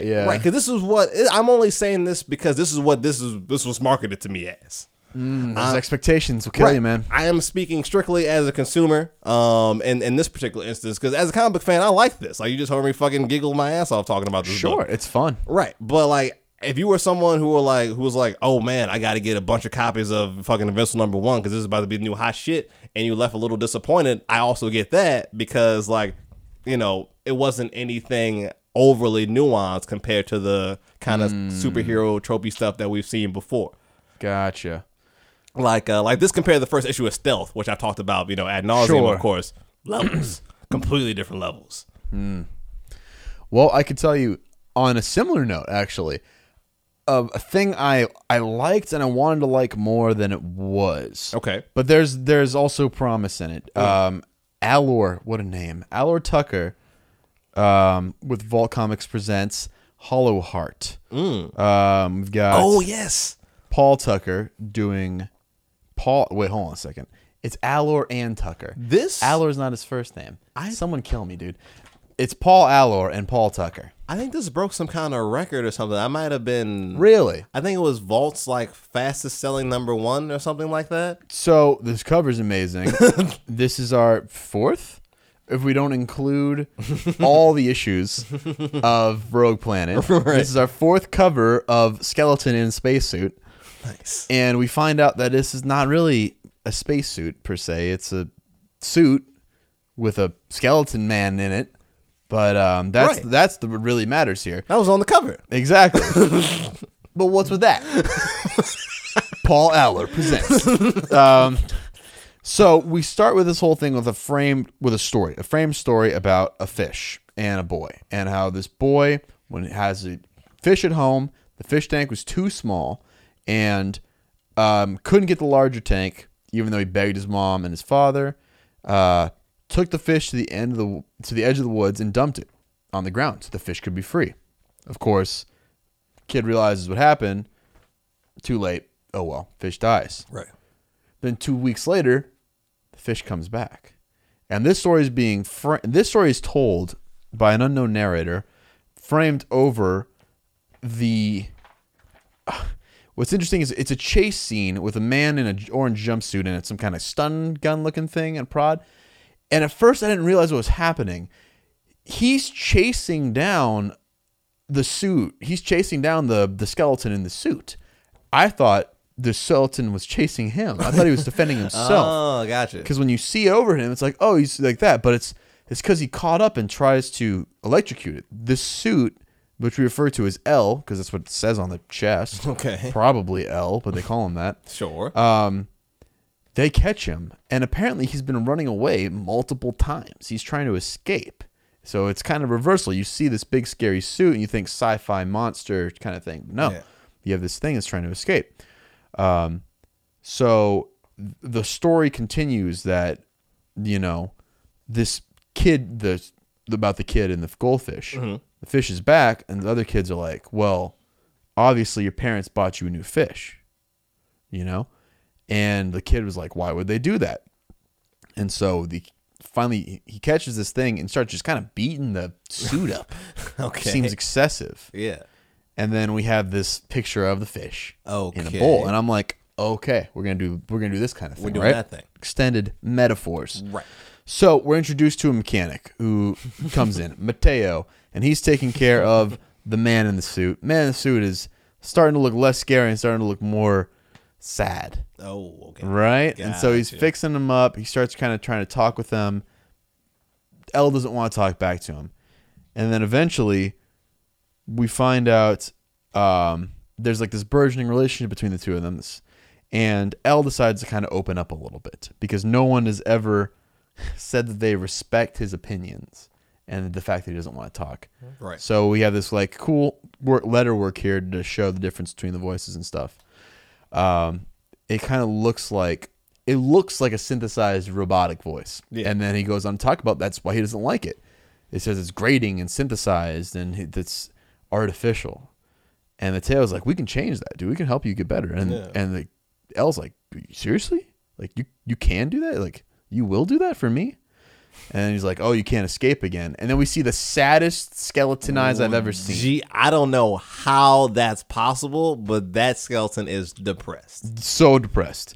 And so he goes over and he pretends to shut off the camera in there so they can have a more private conversation. Okay. And it starts talking about, we have the same narration framed like little square boxes, dialogue bubbles. And it's talking about Mateo now.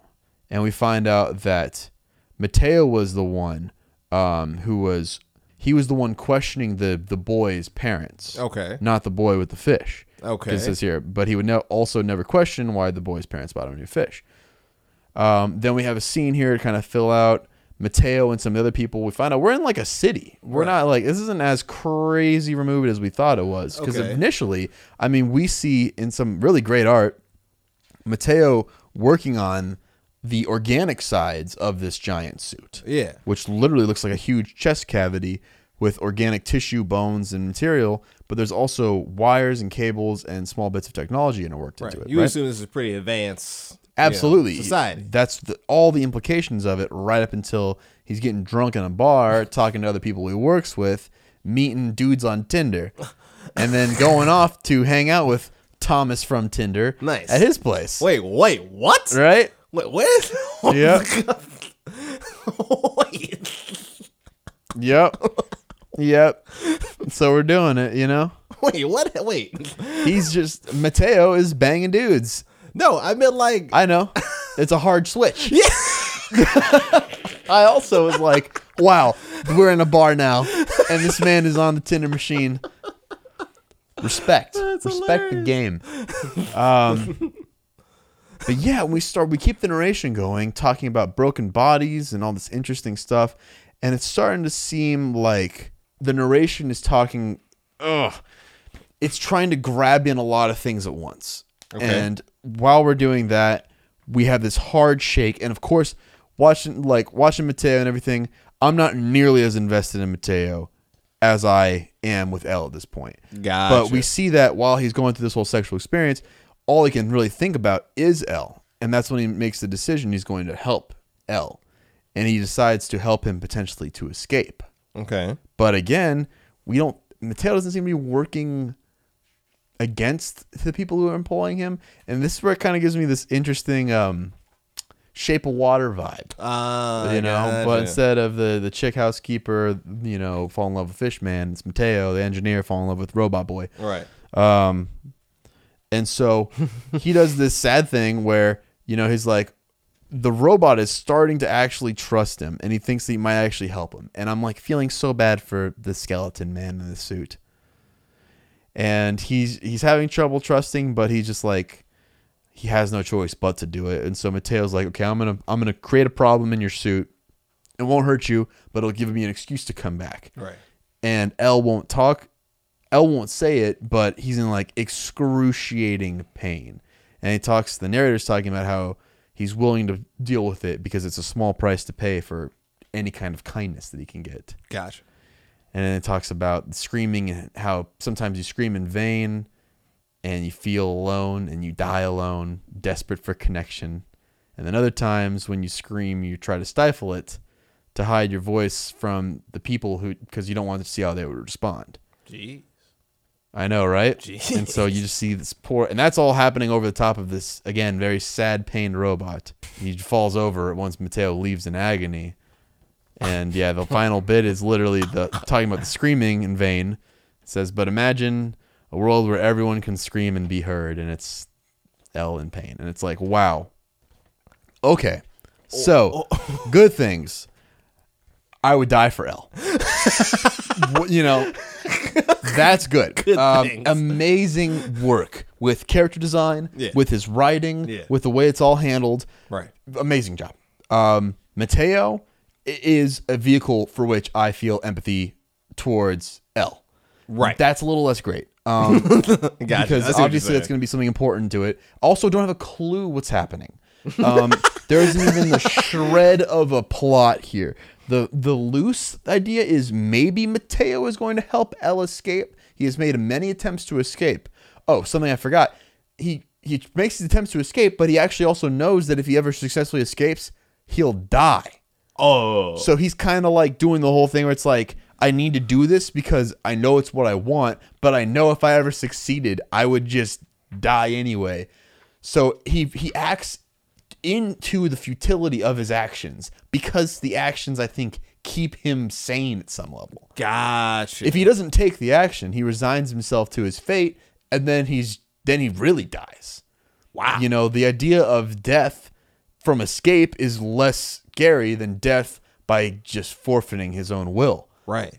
And that's why Elle is the best character of 2021. Thank you for coming to my TED Talk. I'll definitely read the next Hollow Heart. Nice.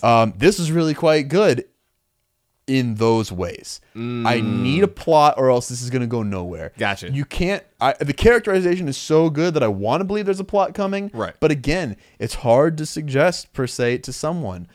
Off of that, there's a lot of people who I would normally suggest a lot of stuff towards, and I think they would read that and go, okay, that was interesting, and then move on. They would never think about it again. Okay. You know? It just kind of like with Radiant Black, where it's like, okay, cool, and then you move on. Right. Exactly. Now, the Elle thing struck me a little bit, you know, existential dread of a 20-year-old man. Right. It's just there. It hits different. Exactly. Yeah. But for some people that are more mentally healthy, right, they would be like, oh, this is very sad, and then move on. But I'll need more. I need more than just sad. Right. So I get that. What do you got? How many more you got over there? I have two, but... They're a combo. They're a package deal, and I'll cut through them quickly. Okay. No, I'll do my two. Yeah, please do. And then we can finish off with perfect. Well, you're gonna want to do that because this is too much. Right. We've gone over the line. I know. All right. So this is from Aftershock, from Stephanie Phillips and Tony Shasteen. Woo! Right. Big Steph fan. So I smashed Steph. Called Nuclear Family. Oh, cool. I remember talking about this one. Yes, cool cover. This one, short, I'll be short and sweet about it because it was pretty short and sweet, to be honest. But it's almost exactly what it sounds like. It's exactly what the description was telling you. Right on the tin. We meet Tim McLean. Beautiful. That's his name, baby. Beautiful. And we're in like, I guess, the 60s? Cold War era. Cold War times. Yep, 5060s. And he is working at Bob's Used Cars. He's talking to a couple. He's trying to get him into this car. They start grilling him about it. Like, look at the mileage, like, yada, yada. He's like, hey, man, I'm trying to get you in this car. What do I need to do to get you in this car? Literally. Then his homie comes out, actual, salesman. It's like, yo, Tim, like, what are you doing walking around here? Don't you know you're supposed to be inside? I know you got some shrapnel still on your leg from Korea. Oh, nice drop. And Tim's like, what are you talking about? Oh, and then the guy's like, Korea, you a serviceman? So am I.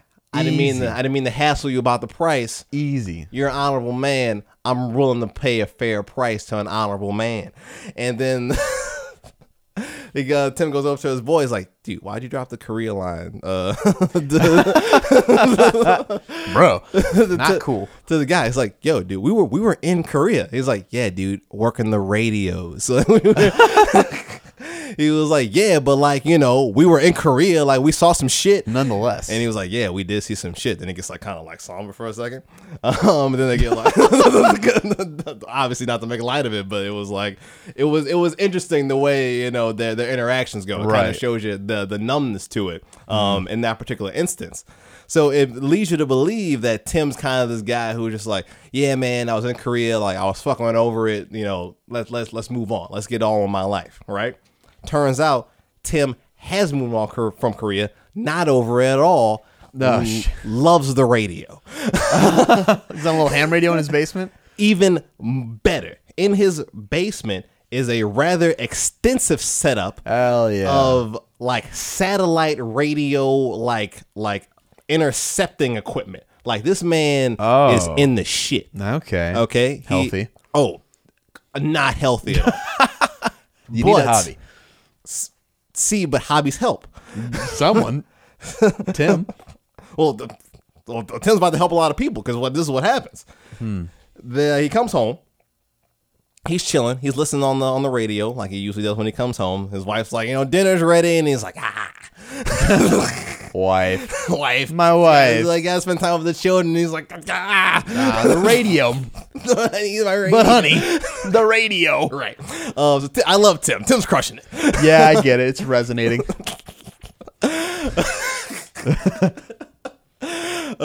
So he's trying to pick up something on the radio, but then he starts hearing like sirens, like in real life. So he goes, oh no. this ain't it. Goes outside and so goes upstairs. Sees his wife. Wife was like, "What's going on? They testing the alarm system." He was like, "I don't know about the tester." So he goes outside and he sees shit going down. Big explosion. Grabs his neighbor. He says, "Yo, go to your basement. Do whatever you got to do. Fine, get your family. Like you gotta go. Okay." He goes back home, grabs his family. It's hectic. His family's like, what's going on? Is it a drill? It's like, this is not a drill. You guys have been calling me crazy since then. This is the moment we've been training for, family. This is why we do the drills, team. Yo. And there's this crazy shot of the bomb in this panel outlined in red, and then the big explosion kind of like fuzzy and phasing here. Shout out to Tony Chastain. Not familiar with his art, but this book, like, it was. He has an interesting style. It's like this kind of like, I'm not even going to pretend to know the art words to describe this, but I like how it's kind of fuzzy, but the faces are real expressiony. Yeah, whatever that is. Yeah, I see what you mean. They're very expressive faces. Yes, yeah. Like the shadows are real dark where they need to be, and and the angles are like, even like that's still right there. Him just like looking back, there's like the dynamism in it, Yeah, it definitely is very. It's very clear. It's not exaggerated, but almost feels exaggerated in the way that it depicts emotions on a level that it's clear without text. Right. You could probably read a lot of that book without having to read a text bubble and know what's going on. Yeah. There's actually which is good. That's good art. There's one scene right here where there's like very little text. You're saying like one word things, but like you when you're reading, you can feel him like coming up the stairs, like figuring out what the fuck just happened. Like, what am I about to walk into? Yeah. He walks into the wild shit. And by that, I mean almost nothing except for these people dressed in like full tech mask gear saying, "Not another step, commie." Yo. And that's where it ends. Slam. So, Tim's got some explaining to do. Yo, Tim's got a world of shit. Tim's, for real, though. Tim's in a world of shit. Hard transition. Big world of shit in this next book I'm about to talk about. This one's also a good one. Right behind Inkblot for pick of the week. Yeah. Fear Case number 1. I want to talk about this one for sure because Fear Case number 2 comes out this week as well. So I was a couple weeks behind on this. Part of the backlog. But this is from Dark Horse with Matt Kent, who we mentioned before, co-writing Berserk along with our boy Keanu. And art by Tyler and Hillary Jenkins from King of Nowhere, along with Maxwell Prince, which we were big fans of. And this is doing all the things that you guys know that I like by now. It's a buddy cop series. You know, there's a mystery going on. We're following our two protagonists, and they're working the case. So I'm already there. I had no idea this was happening. It chose me. Okay, I don't pick these things purposely. But even better, I could be completely subscribing this. This could be my headcanon. But I have convinced myself that these are like these weird watercolor versions of a grizzled Martin Lawrence and Will Smith from Bad Boys. Yeah. That's just how I'm going to read the rest of this. That's a good energy to apply to this. But they have a great relationship. So big thing in Fear Case, that's the case. Fear. Hit it. Whoa. But it is called the Fear Case.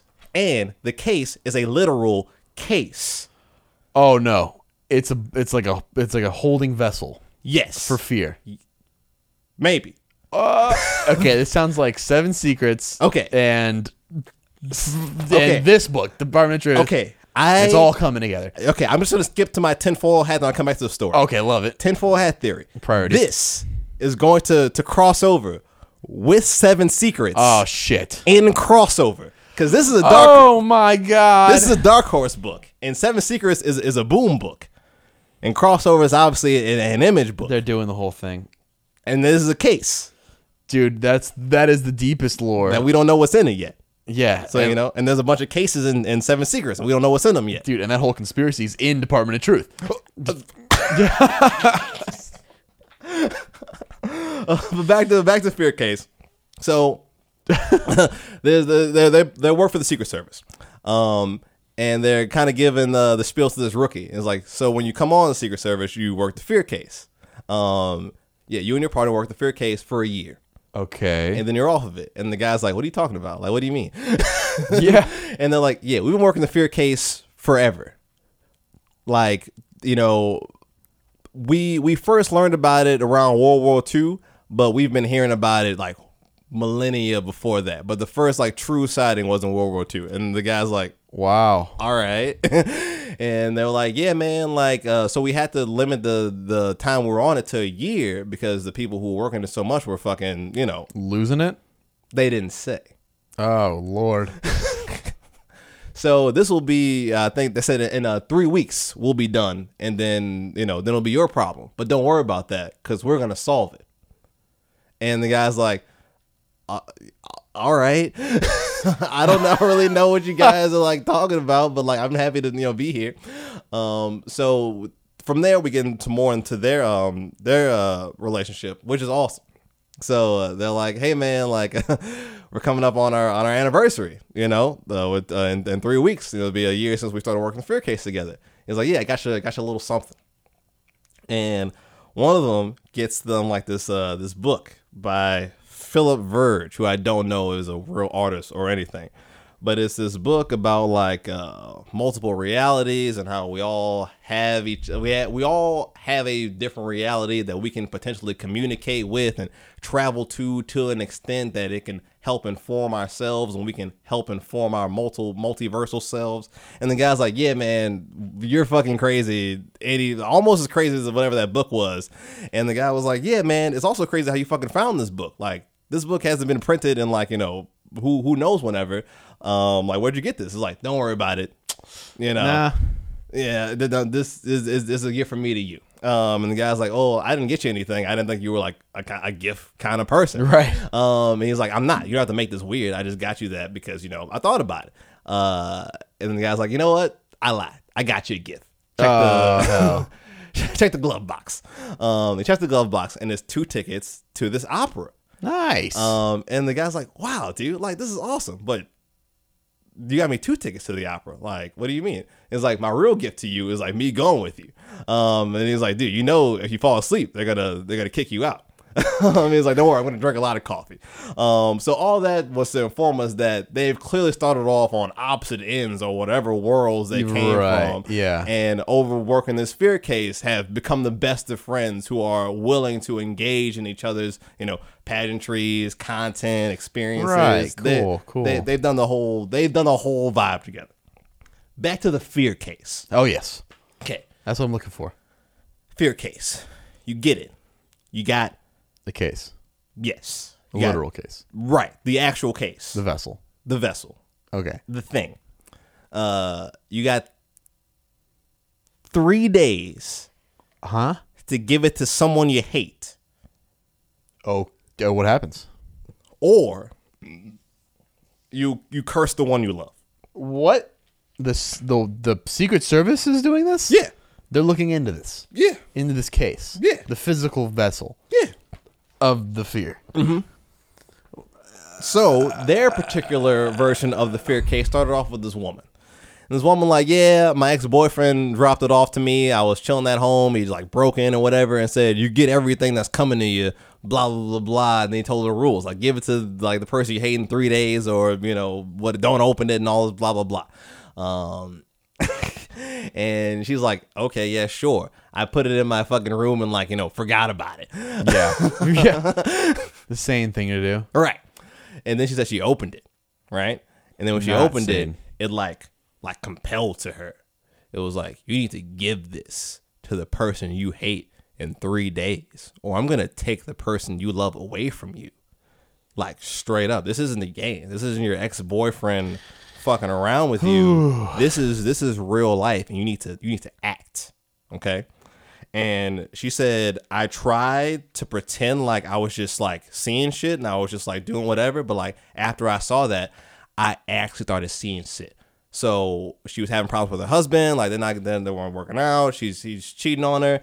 And she's like, I started to envision myself murdering him, which was something I would never do. I'm not that kind of person like at all. But after looking at this fucking case, now I want to fucking kill my husband. Jesus. So one night he comes home and she's just like, you know what? I've had it. Here's the case. Gives him the fear case. And he's like, what the hell am I supposed to do with this? And she says, give it to someone you hate in 3 days or the person you love the most is going to be cursed. Don't open it. And he's like, what the fuck are you talking about? Yeah. I'm not here for your bubblegum bullshit. Nice. And he opens the case. Typical. And long story short, our protagonists find him in a hall. Well, so first they find her, the woman, in a pool, like an actual pool, with blood in it, with a knife just standing there. Just like standing there. Like blank.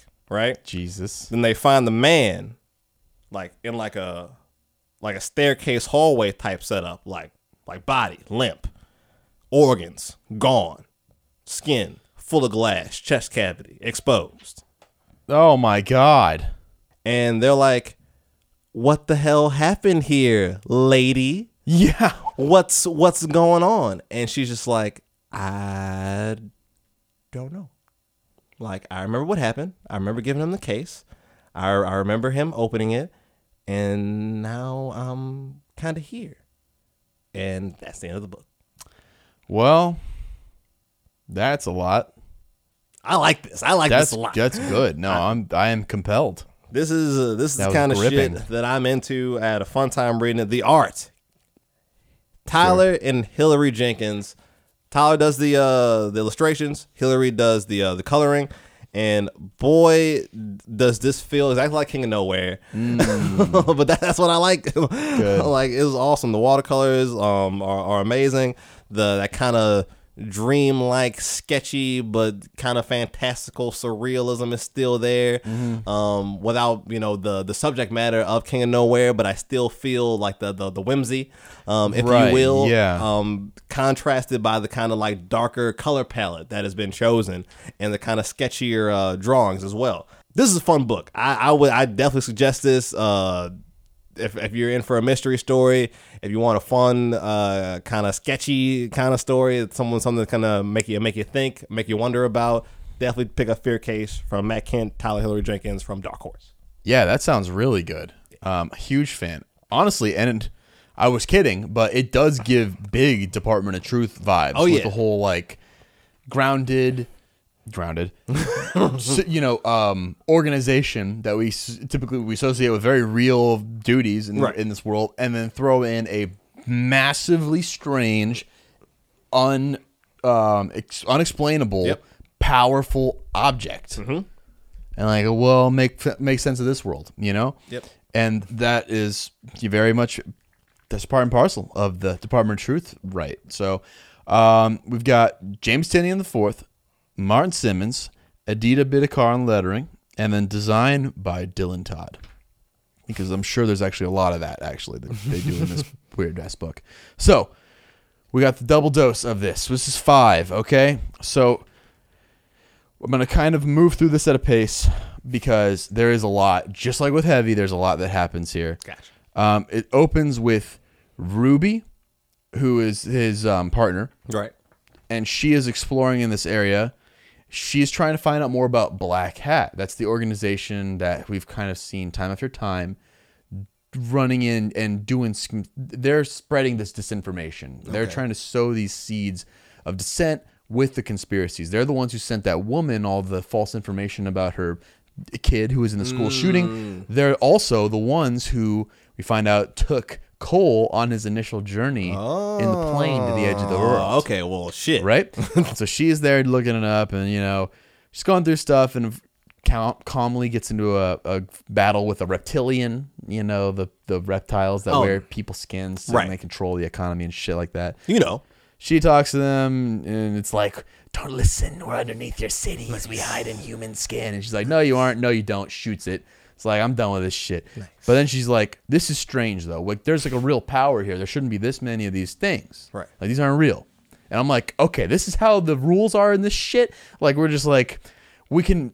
It's kind of interesting because now they're like manifesting forces to stop each other. Right. And kind of like we talked about earlier in the last issue, where we're like, oh, you know, Department of Truth itself could be a tulpa idea that has manifested to combat conspiracies in itself being a conspiracy. Right.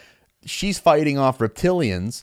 Ruby's just as much potentially a foot soldier manufactured as this idea. Whatever, doesn't matter. But that's a possibility now because of this kind of thing. And so we find out that Black Hat murdered all these people in their own facility to try to keep secrets from them. And what does she find inside of here? A manila folder marked Cole Turner. Bum, bum, bum. Are you fucking kidding me? But Cole Turner's nowhere around, right? He is trying to deal with the murdering of those two completely innocent people. Right. I forgot that's how this started. You know? So Lee Harvey Oswald is like, take a few days, son. You know, you murdered those people. You did the right thing, though. And so he's kind of wandering through life. Beautiful art, which actually, again, is kind of reminiscent of the King of Nowhere. That very ethereal, dreamy, undefined, but emotional art that you love to see and fits so well with this. He has a brief conversation with, I want to say he's married to Matt. Okay. I'm not sure if they're married or if they're just dating. I remember they had a relationship. Yeah, they're definitely they're living together, so I'm assuming they're married, but have a brief conversation. Remember, he's in play. He's doing his own thing. He's doing all right, but he's worried about his husband, partner, whatever. Right. Gets home. Cole is just reeling from having to deal with this. He's seeing things. You know, he's seeing the dead. He's like replaying it all in his head. He sits down at the table, vomits. He's having a rough time. He's like, man, could this get any worse? Nice. And then there's a voice says, you're Cole Turner. Like, not are you Cole Turner? Like, you are Cole Turner. Right. And he's like, oh boy, like, who are you? Why are you in my apartment? He introduces himself as Martin Barker, excuse me. No clue who that is. Cole's like, who the fuck? Am I supposed to know you? Like, I just killed two guys. Like, take it easy. And this guy knows he killed two guys. Wait. And he refers to himself as the man your boss calls that black hat fucker. He is, in fact, the leader of Black Hat, supposedly. Oh. And he's there to talk to our boy Cole, because our boy Cole has got the whole thing wrong, man. Nice. You got it all wrong. Wow, we're going. And all our friend Martin Barker is going to tell us is the truth. Okay? And he knows. He knows this is the time to do this. He knows that no one else in the Department of Truth is close by. He knows that he can talk with him and have this one-on-one and give him all the hard lore that he needs to get out, okay? And all he's going to do is tell him the truth. He promises all he's going to do is tell him the truth. And he talks about the platform that's developed over the years for people. About 6% of Americans believe the moon landing's fake. Way more believe that Barack Obama was born in Kenya. Talking about all these things. And, like, Cole's like, these things aren't true. Like, get to the point. I know they're not true. Right. And then this is where the man hits the hard switch up and says, well, you know, the real truth about the world is that truth is defined by the majority. It's not, there is no real truth anymore. So why does it even matter, huh? Why does it matter if the moon landing was or wasn't fake? No. Because you know that if enough people do it, then that makes it truth. And then this is where Cole's like, well, that's wrong. That's not right. It shouldn't be like that. And he's like, well, why? Why shouldn't it be like that? What's the problem? And Cole's like, I don't understand what you're saying, man. And then he starts to go down and talk about the real rabbit hole of shit here with, quote unquote, the first truth. And there's our girl, right? The lady. The lady in the red with the no eyes. The woman in the red dress. And how the game that they're engaging in now is one that goes way beyond earlier, way beyond the 60s, way beyond all this stuff, way back deep, deep into ancient civilizations who use this power to play themselves into gods and leaders and rulers and stuff like that. And we get a cool little bit of information that actually kind of lines up with that too. I was about to say 100%. That there is, in fact, hard copies of real history. And he says real history as in the history that's around us is not the real history. Right, exactly. But date back to the time when the Allies, and specifically the United States, was in Europe during World War II, which is kind of, again, a funny synchronicity there. And they have them there. And those things were important in the creation of the Department of Truth. So this first truth is that this is this eternal thing. And the second truth is that the Department of Truth is not some wonderful thing that's trying to squash conspiracy and uphold the better angels. Again, with that quote. I don't know why everyone loves that quote. Lincoln. But in reality, it's just them. There's a Lincoln quote in there? And here, well, the better angels is like a... is referring to that Lincoln. And I don't know why every comic I've read lately has been talking about the fucking better angels of our reality. Does it say it right there? There's Lincoln in here. Oh, my God. You got boxes full of Lincoln. For sure. But in reality, it's not this wonderful thing that's trying to shut down conspiracies to protect people, but just another tool used by the American government to uphold their idea of the West, their power structure, their thing, their patriarchal system of quote unquote democracy. Listen, if you're not reading literature if you don't know what's going on. 100%. And it's hard, this is it, right? This is them extending this ultimate horrifying power of majority makes reality to continue their imperialist propaganda and intentions, And so we talk about that. But he goes, oh, there's a third truth. And I'm like, all right, we're getting this is too much. But this one is important. And it's the one that starts to fall apart November 22nd, 1963. Remember we were talking about how the birth of modern conspiracies started with Kennedy's assassination. Yes. That is indeed what he's referencing. Yes. So with that, he doesn't tell him what the truth is. He just says that's where things start to fall apart and tells him you're on the wrong side of the fight. That you're working, in fact, with the bad guys that are trying to strangle out the truth. You're talking about Lee? Lee and the whole Department of Truth. Yeah, dude. The idea of this American-led West, this dream that has been dead, that they're keeping going like it's a zombie, and it's real interesting. So he throws in a couple subtle jabs talking about, like, you got to be careful. I know who your husband is, but, you know, I'm not threatening your husband, but, like, I am. Right. You know, one of those kind of situations. Exactly.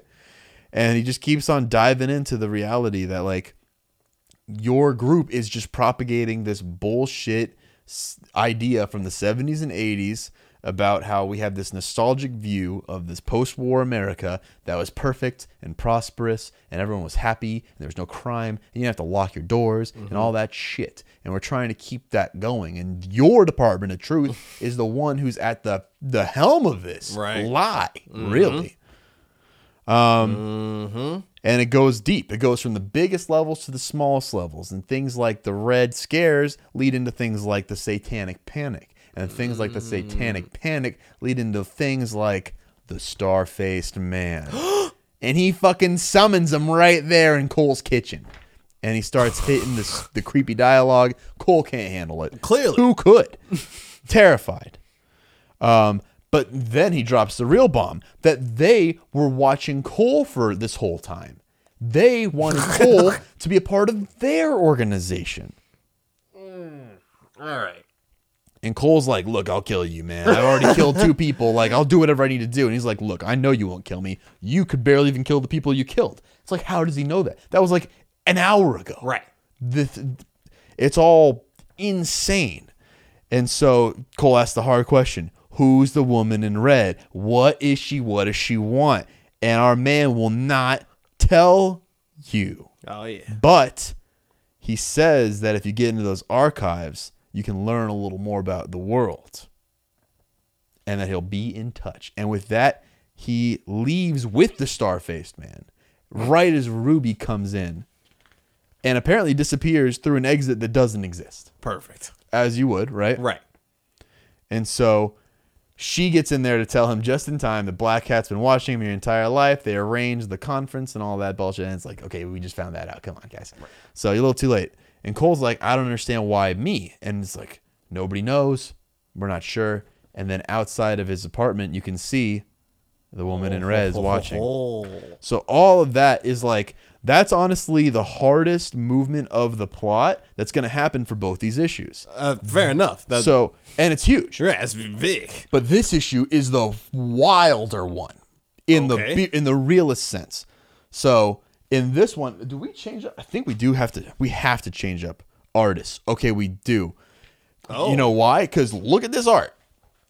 It's not even remotely the same. That's very different. And not only is it very different, but it even gets more very differenter. Oh, this is very different. It's dramatically different. So same Tinian work, but with Elsa Charretier on the art and Hollingsworth coloring. Oh, because this is the beginning of an arc. Basically. Well, I believe the beginning. It's issue 6. So it's either the ending of this intro or the beginning of something. I think it's the beginning because I think 1 through 5 I've already been collected.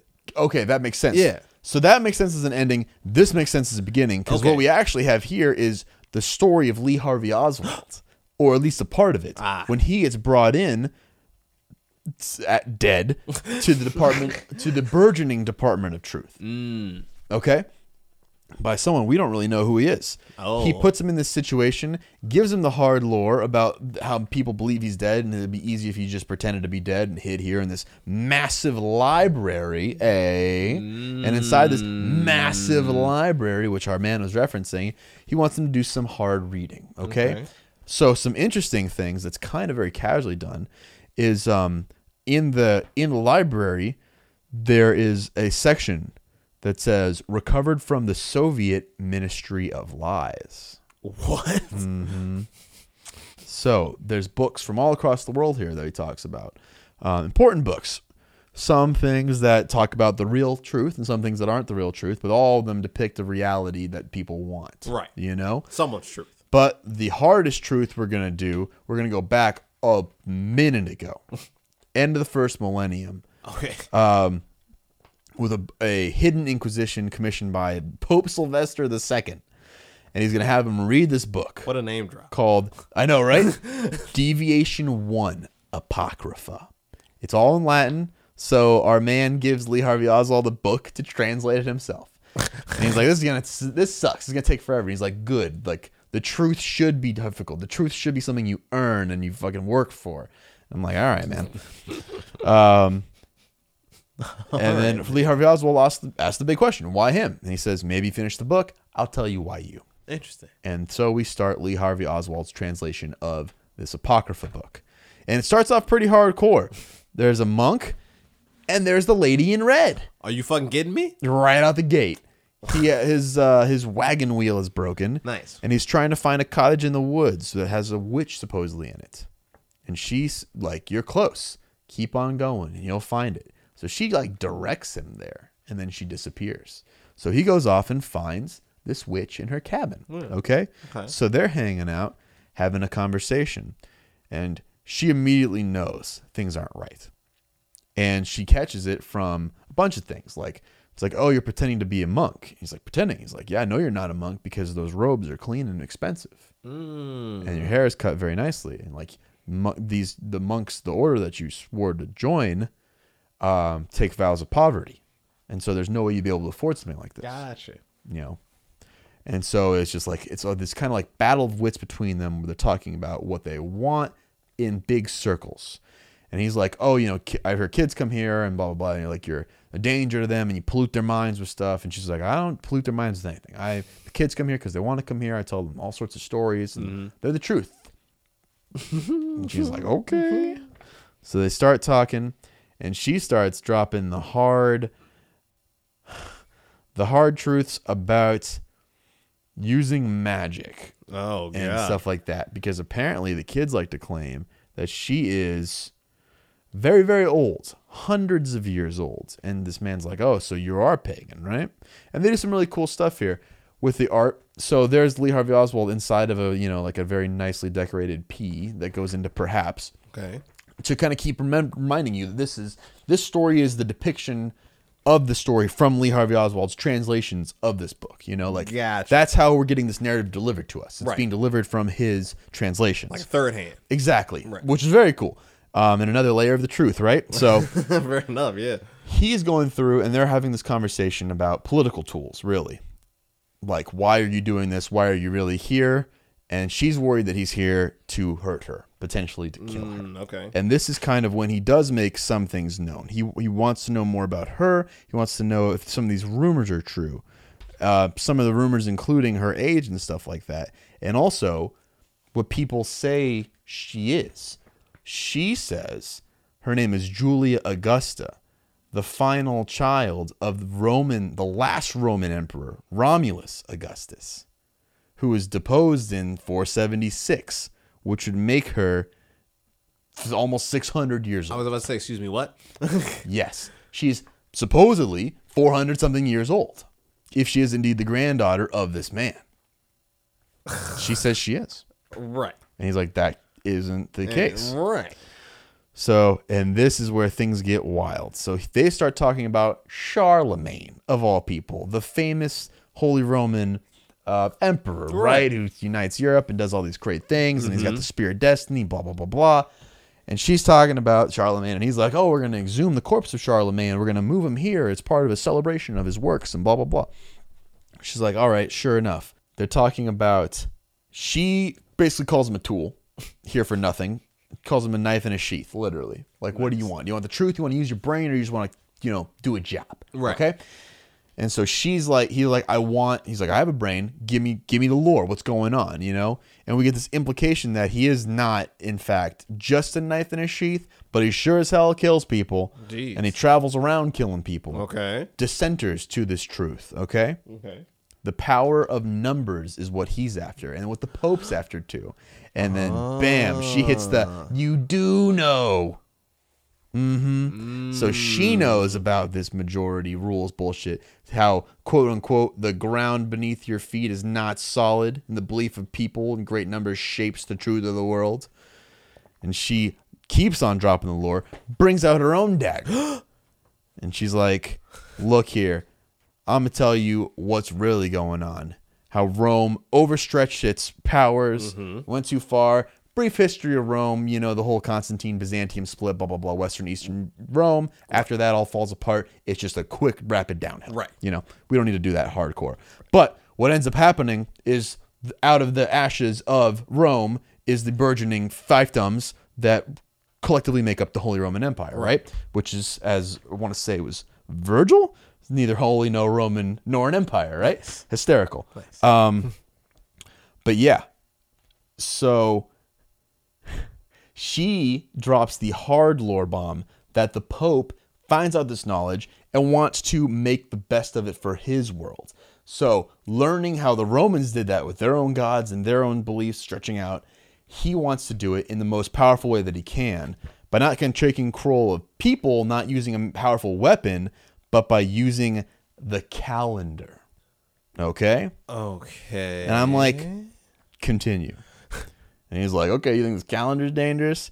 And she's like, you're an idiot. Pulls the knife, on this guy for for doubting her. And that's when she drops the fucking wildest shit, which is definitely a hard conspiracy story, that Charlemagne's not real.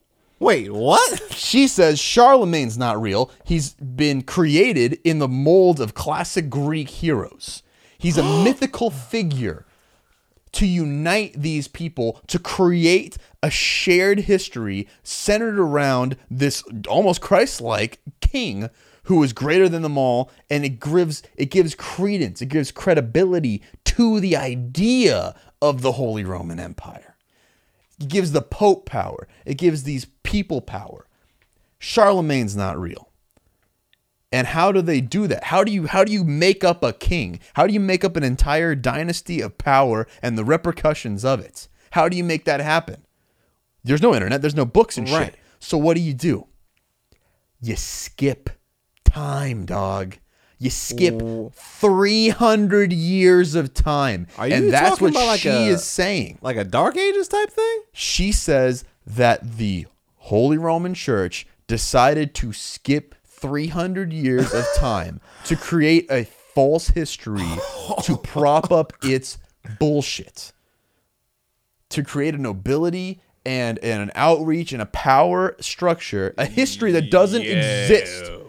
And so that's why she's not 400. She's only 90. But that's because she was alive when they changed the fucking calendars, man. Right? I lost it, dude. I completely lost it. The church skips time to create a false history, and this is where the underpinnings for a lot of this are going to come forward. Right. So she goes on this whole thing about how, like, what do you think is going to happen, huh, man? She's like, I know this guy's fake, but what's going to happen when you exhume this body? Is it an empty tomb, or is it a fictitious man's remains you're going to find and prop up? You might find real bones, right? But what the hell does that even mean? Right. How'd that even happen? What's going on here? Don't you have a problem with that? Right. And then she continues, your whole lore, your whole civilization is built on a lie. It's built on this sandy foundation that if people understood the reality of it, it would all just crumble. Right. And he is like, all right, slow down. He said, wait. Yeah, you've gone completely off the rails. And she's like, look, we knew the reality. Like, we in Rome knew what was happening. We spread this stuff too. Romulus and Remus, you know, suckle the teat of wolves to create a society. Okay. Right, exactly. You know, but like, we used it for these things, a greater good, and a few people used it. And they would never do something as egregious as fucking skipping time and rewriting time itself, right? You know? And so they have this whole problem. And she's like, but you know what? I know at the end of the reality that you're going to do what you want to do, and I'm going to have to do what I do, and then we're just going to have to deal with that. And he's like, he straight up won't believe her. You know, he's like, oh, well, you didn't do this. Yeah. But she's got the hard receipts, dude. She has the literal lore because of the time that people would keep. Her people would keep this time separate from the church's time. Okay. And so she knows because of this, like I said, that she is less than 100 years old and that we have skipped a huge chunk of time. And she says that, you know, you can do what you want to do here. She's like, I know you're going to kill me. I know it's going to happen. But it doesn't matter, because even though I'm the end of this Roman bloodline, there are other people all throughout this world, through the Roman Empire, through the Holy Roman Empire, that are true to this. And they know the reality of the big truths that you can shape time tulpa style, of the smaller truths, of the ridiculous truths, of the time skipping. All this. People know this, man. We're the enlightened ones, she refers to themselves as. The enlightened people. And so she goes, what will you do for me, Thomas? Will you tell them we are watching? Important. Because remember, in the first issue, the Red Woman, the only thing she says to Cole is, did you see it? Yeah. It's important that you see it. Mm. But anyway, she says, you tell them we're watching. And he says, yes, I'll tell them. She goes, good. They go out to her garden. They have a brief exchange about how beautiful it is. And then he kills her. And then we see a very shook version of Lee Harvey Oswald, and he goes, the enlightened, fuck me. And then you can see in the script, what does it say? At the very bottom in his notes. The enlightened equals Illuminati. What the hell? That's it, dude. I can't believe they actually did it. So, Black Hat, the woman in red, the Illuminati. It's all tying together. It's all, you know. It's based off the greatest lie in Christendom, that we skip time to fabricate a whole history to hang a society off of. And there's your bigger conflict, right? I mean, yeah, you know, now it comes down to there's a group of people who know, quote unquote, the truth, and a group of people who want to uphold the status quo. Right. That's exactly what the dude was saying, what Barker was saying in the previous one. Right. Your Department of Truth wants to uphold the status quo, exactly. Whereas we know the truth and we want to share the truth. So now who is the good and bad guys? I mean, Barker, if he gets his way, that is disruptive at the highest level to all the planet. Quite literally. You know? Not just America, but the whole planet. But it's the truth. It's the hard truth.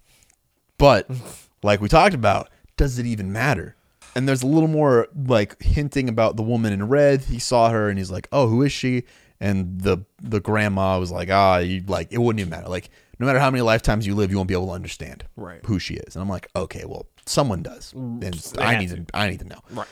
But yeah, it's all coming together in an interesting, very large, spanning way here. This book got big. It got huge. Got real big. It went from, you know, QAnon bullshit conspiracies to, you know, we fabricated our society on the deepest level of Western history. Right. It's good, dude. No, that's fantastic. That's absolutely insane. The tiny man, yet again.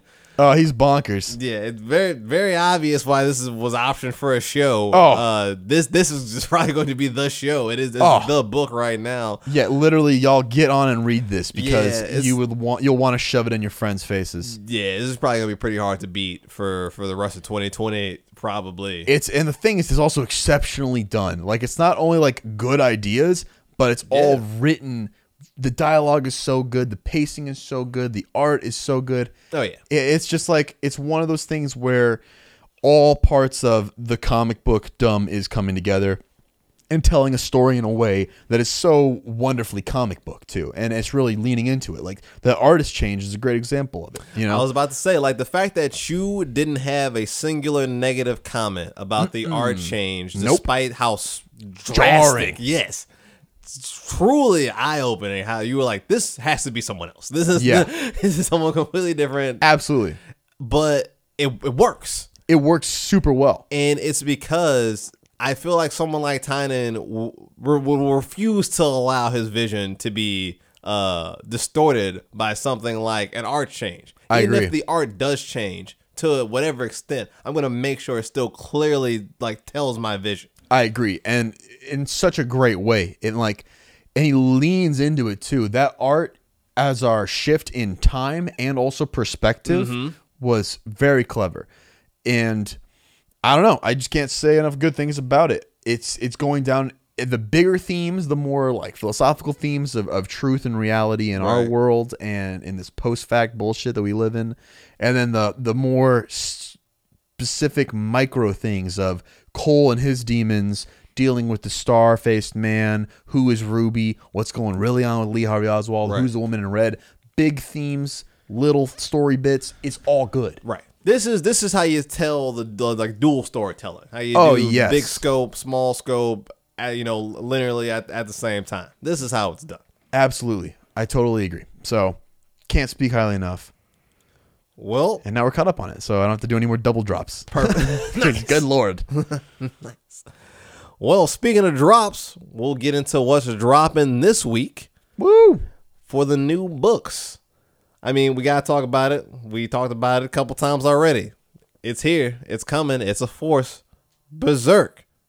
By Keanu Reeves, Matt Kent, and wow, look at the amount of variant covers for this bad boy. Oh my God, we got Harley Quinn in there somewhere. Maybe in the second print. But yeah, Matt Kent, Keanu Reeves, and Alejandro Vietti on the art, Ryan Kennard on the coloring. So yeah, can't talk about that anymore. We've been talking about it enough. You guys know what's going on. Fear Case number 2 is out. Just finished talking about that. Oh, this is one of those ones where you're like, definitely should have put this one on the pool, but it'll be all right. New Swamp Thing title. Swamp Thing number 1 from Rom V. The must grab. And Mike Perkins.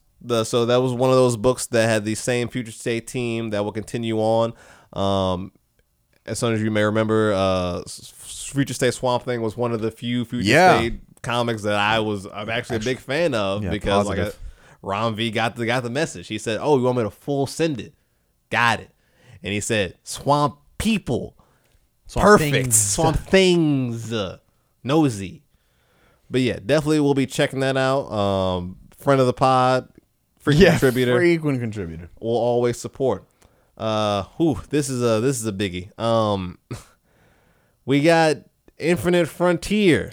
Oh, it begins. Number 0 from Scott Snyder, Brian Michael Bendis, Jeff Johns, Becky Cloonan, Joshua Williams, James Tynan, Philip Kennedy Johnson, Michael Conrad, Joella Jones, with art from Rafa Sandoval, John Romita Jr., Jamal Eagle, Alex Maleev, David Martinez, you get the Jorge Jimenez. You know who I'm talking about. The people, Steve Byrne, the colorists like Brett Anderson, Jody Belair, Tamara Bonvillain. Of course, every single person that DC has cut a check to in the last 8 months is on this book. Seriously, Dan Jurgens, Big Jerg, and it's gonna be Justice League, Batman, Wonder Woman, Green Lantern, Alan Scott, the Teen Titans Academy. This will touch on just about everything. 64 pages. It's oversized. It's an all-star kickoff. Get ready. It's a fun time. But very few of those books will be linking to a counterpart. Sorry, very few of those titles will be linking to a comic book counterpart. So those Frontier, one of those stories like Jeff Johns is going to be writing whatever story, Bendis is going to be writing Justice League, but obviously Scott Snyder will not be writing for DC this year, right? As far as we know, and there was another big writer that didn't have an accompanying series to go along with the Future State.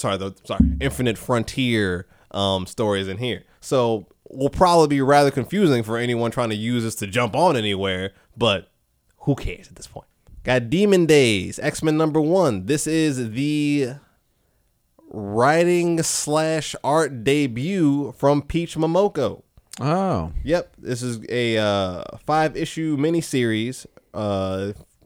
I'm unfamiliar with the Demon Days saga. But it's some kind of reimagining, Peach Momoko reimagining parts of the DC universe or something like that. So I guess they're just giving her own little playground to play with. So she'll be doing the art and, like I said, the writing on that one. So if you're a Peach fan, a lot of people have been waiting for her solo stuff. So here it is from Marvel. Staying with Marvel, we got this one I feel like I gotta get because I feel like I willed this one into existence. Throwback to our Hispanic Heritage Month episode where we dove into a couple lesser known Hispanic characters, right? And I brought up America Chavez.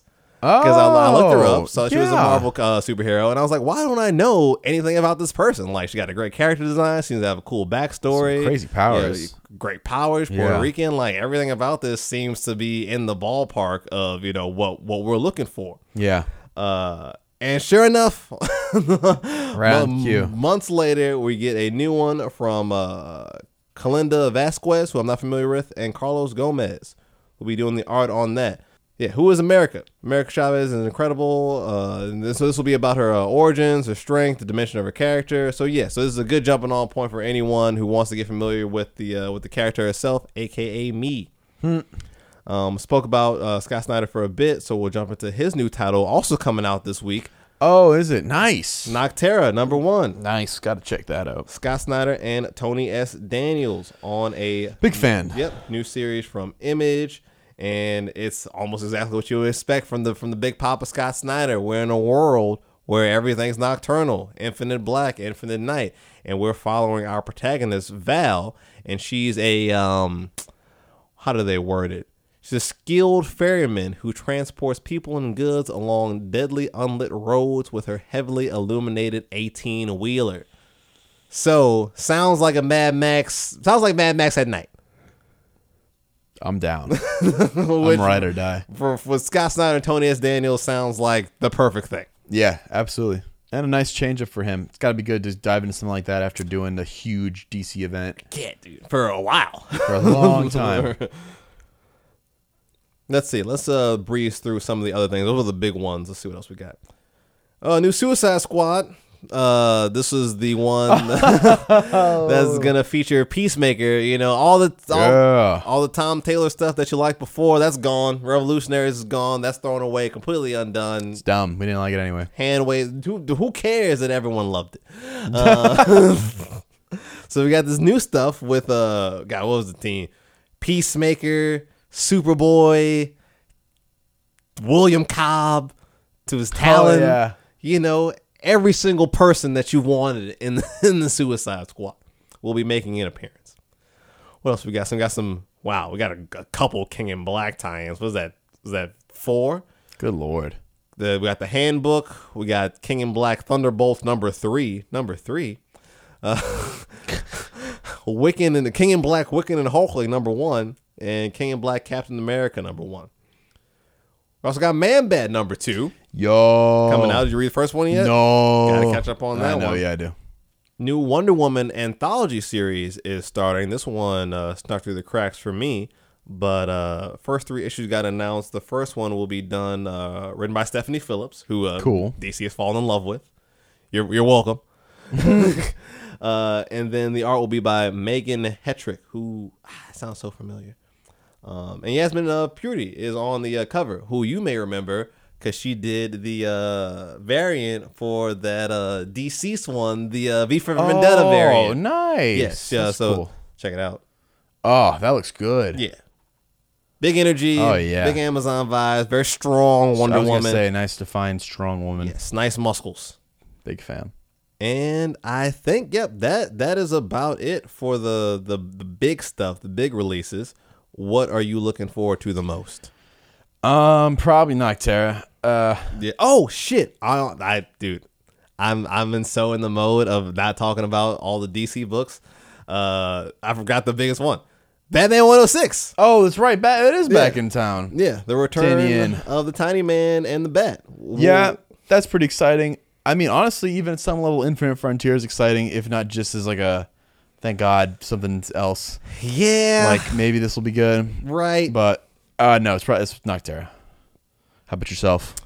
Toss up between Fear Case #2. Oh, that's it. No.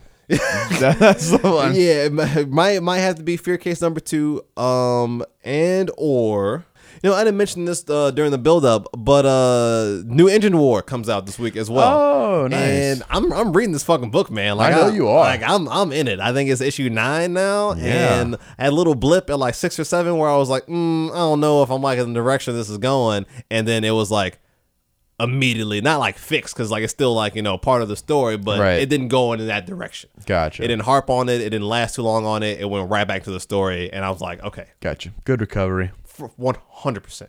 But yeah, that's it. Got the news, got the topics, got the books. Yeah. Oh, one thing that I wanted to end with, because we didn't mention it during our news stuff. I watched the pilot for Superman and Lois. Oh yeah, how was it? Okay, and we'll end on this. I don't think I've ever seen a show that was like 90% flawless. Like, really? Dude, perfect. I'm watching this show and I'm like, damn, dude, like, why is this hidden? It's like, so really, even though, like, there was like a couple parts where I was like, why are you guys doing this? Like, I understand why you're doing this. And there was like, immediately answer my question. Like, this is why we're doing this. This is purposeful. This is meaningful. We're going to tell a story with this very thing that you just questioned me about. Damn. And I was like, wow. Okay. Then there was this 10% that's just seared into my brain. It's unacceptable. The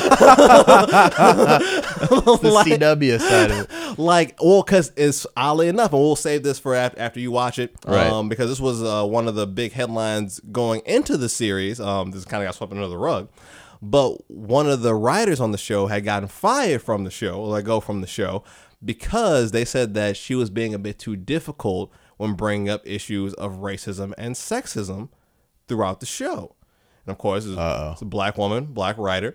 And like, well, I remember seeing the report, and I was like, oh, okay, wow, this seems like pretty serious, like to be kicked off of a show like the CW, like a CW show for raising concerns of, you know, racism and sexism. I don't know if you guys have ever seen a CW show. Yeah, right. It's usually trying to be as inclusive as remarkably possible. Inclusive. It was wild because there was 2 or 3 things. I won't spoil it for you. There were 2 or 3 moments in the show where I was like, wow, I can't believe you fired someone for bringing up something that was so clearly wrong. Yeah. Like, so obviously not well done, not appropriate, like poorly timed, you know, poorly written, whatever you want to call it. The fact that someone, I knew exactly what it was. The fact that I know that she told you about this and you let her go because of it, does not bode well for whatever's going on in the rest of the show, which I'm sure is not the first episode she had an issue with, obviously. Oh, sure, yeah. So, in the back of my mind, I am a little concerned about those things, 100%. I can't not be. But the rest of the show, like I said, was damn near perfect, dude. That's crazy. I had such low expectations, too. Oh, no, this show is awesome. Damn. All Except right. for those things. Those things, and I can totally get why these things haven't like popped up in the news, because if honestly I was watching it with Katie, if you're not a black man or a white woman like actively watching this together, you probably would have missed these things if you weren't talking to each other. Mm. But because we were like, yo, you see that? Like you saw that, right? Like, okay, all right, I'm not crazy. Like that, like that totally happened. It also helped that we both had read 12 issues of Lois Lane prior to this, and I read my favorite Superman story, Superman for All Seasons. Oh, right. Which is definitely informed by the show, for sure. It took a bunch of shit from that, which is probably why I like it. But like I said, 90%, dude, I'm going to watch the show. I recommend it. Like, you should you should watch it, because I would like to talk about it on the next episode. Yeah, I will. Because I especially want to talk about that 10% where I was like, that's a shame. Like, am I crazy? Because how do you take this thing that I know you know is good? Because you did it. I'm watching you do it. This is good. This is like one of the best Superman things I've seen almost ever. Wow, that's big. Dude, the Superman parts of it are like you know, like those parts of Man of Steel where you're like, damn, man, like they're doing it. Like they're really fucking doing it right now. Like, ignoring the other parts, of course. Of course. But like the moments where you're like, we can do this. Like this is doable. Like the parts are here. Oh yeah. That is all in Superman and Lois. It is flooded in it. Nice. But same stupid deal. Fucking problem. These weird and the almost in the Man of Steel as well, avoidable choices. Easy. Completely avoidable.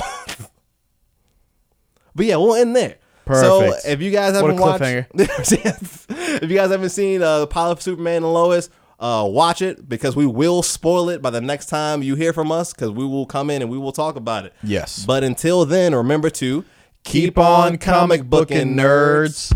Woo!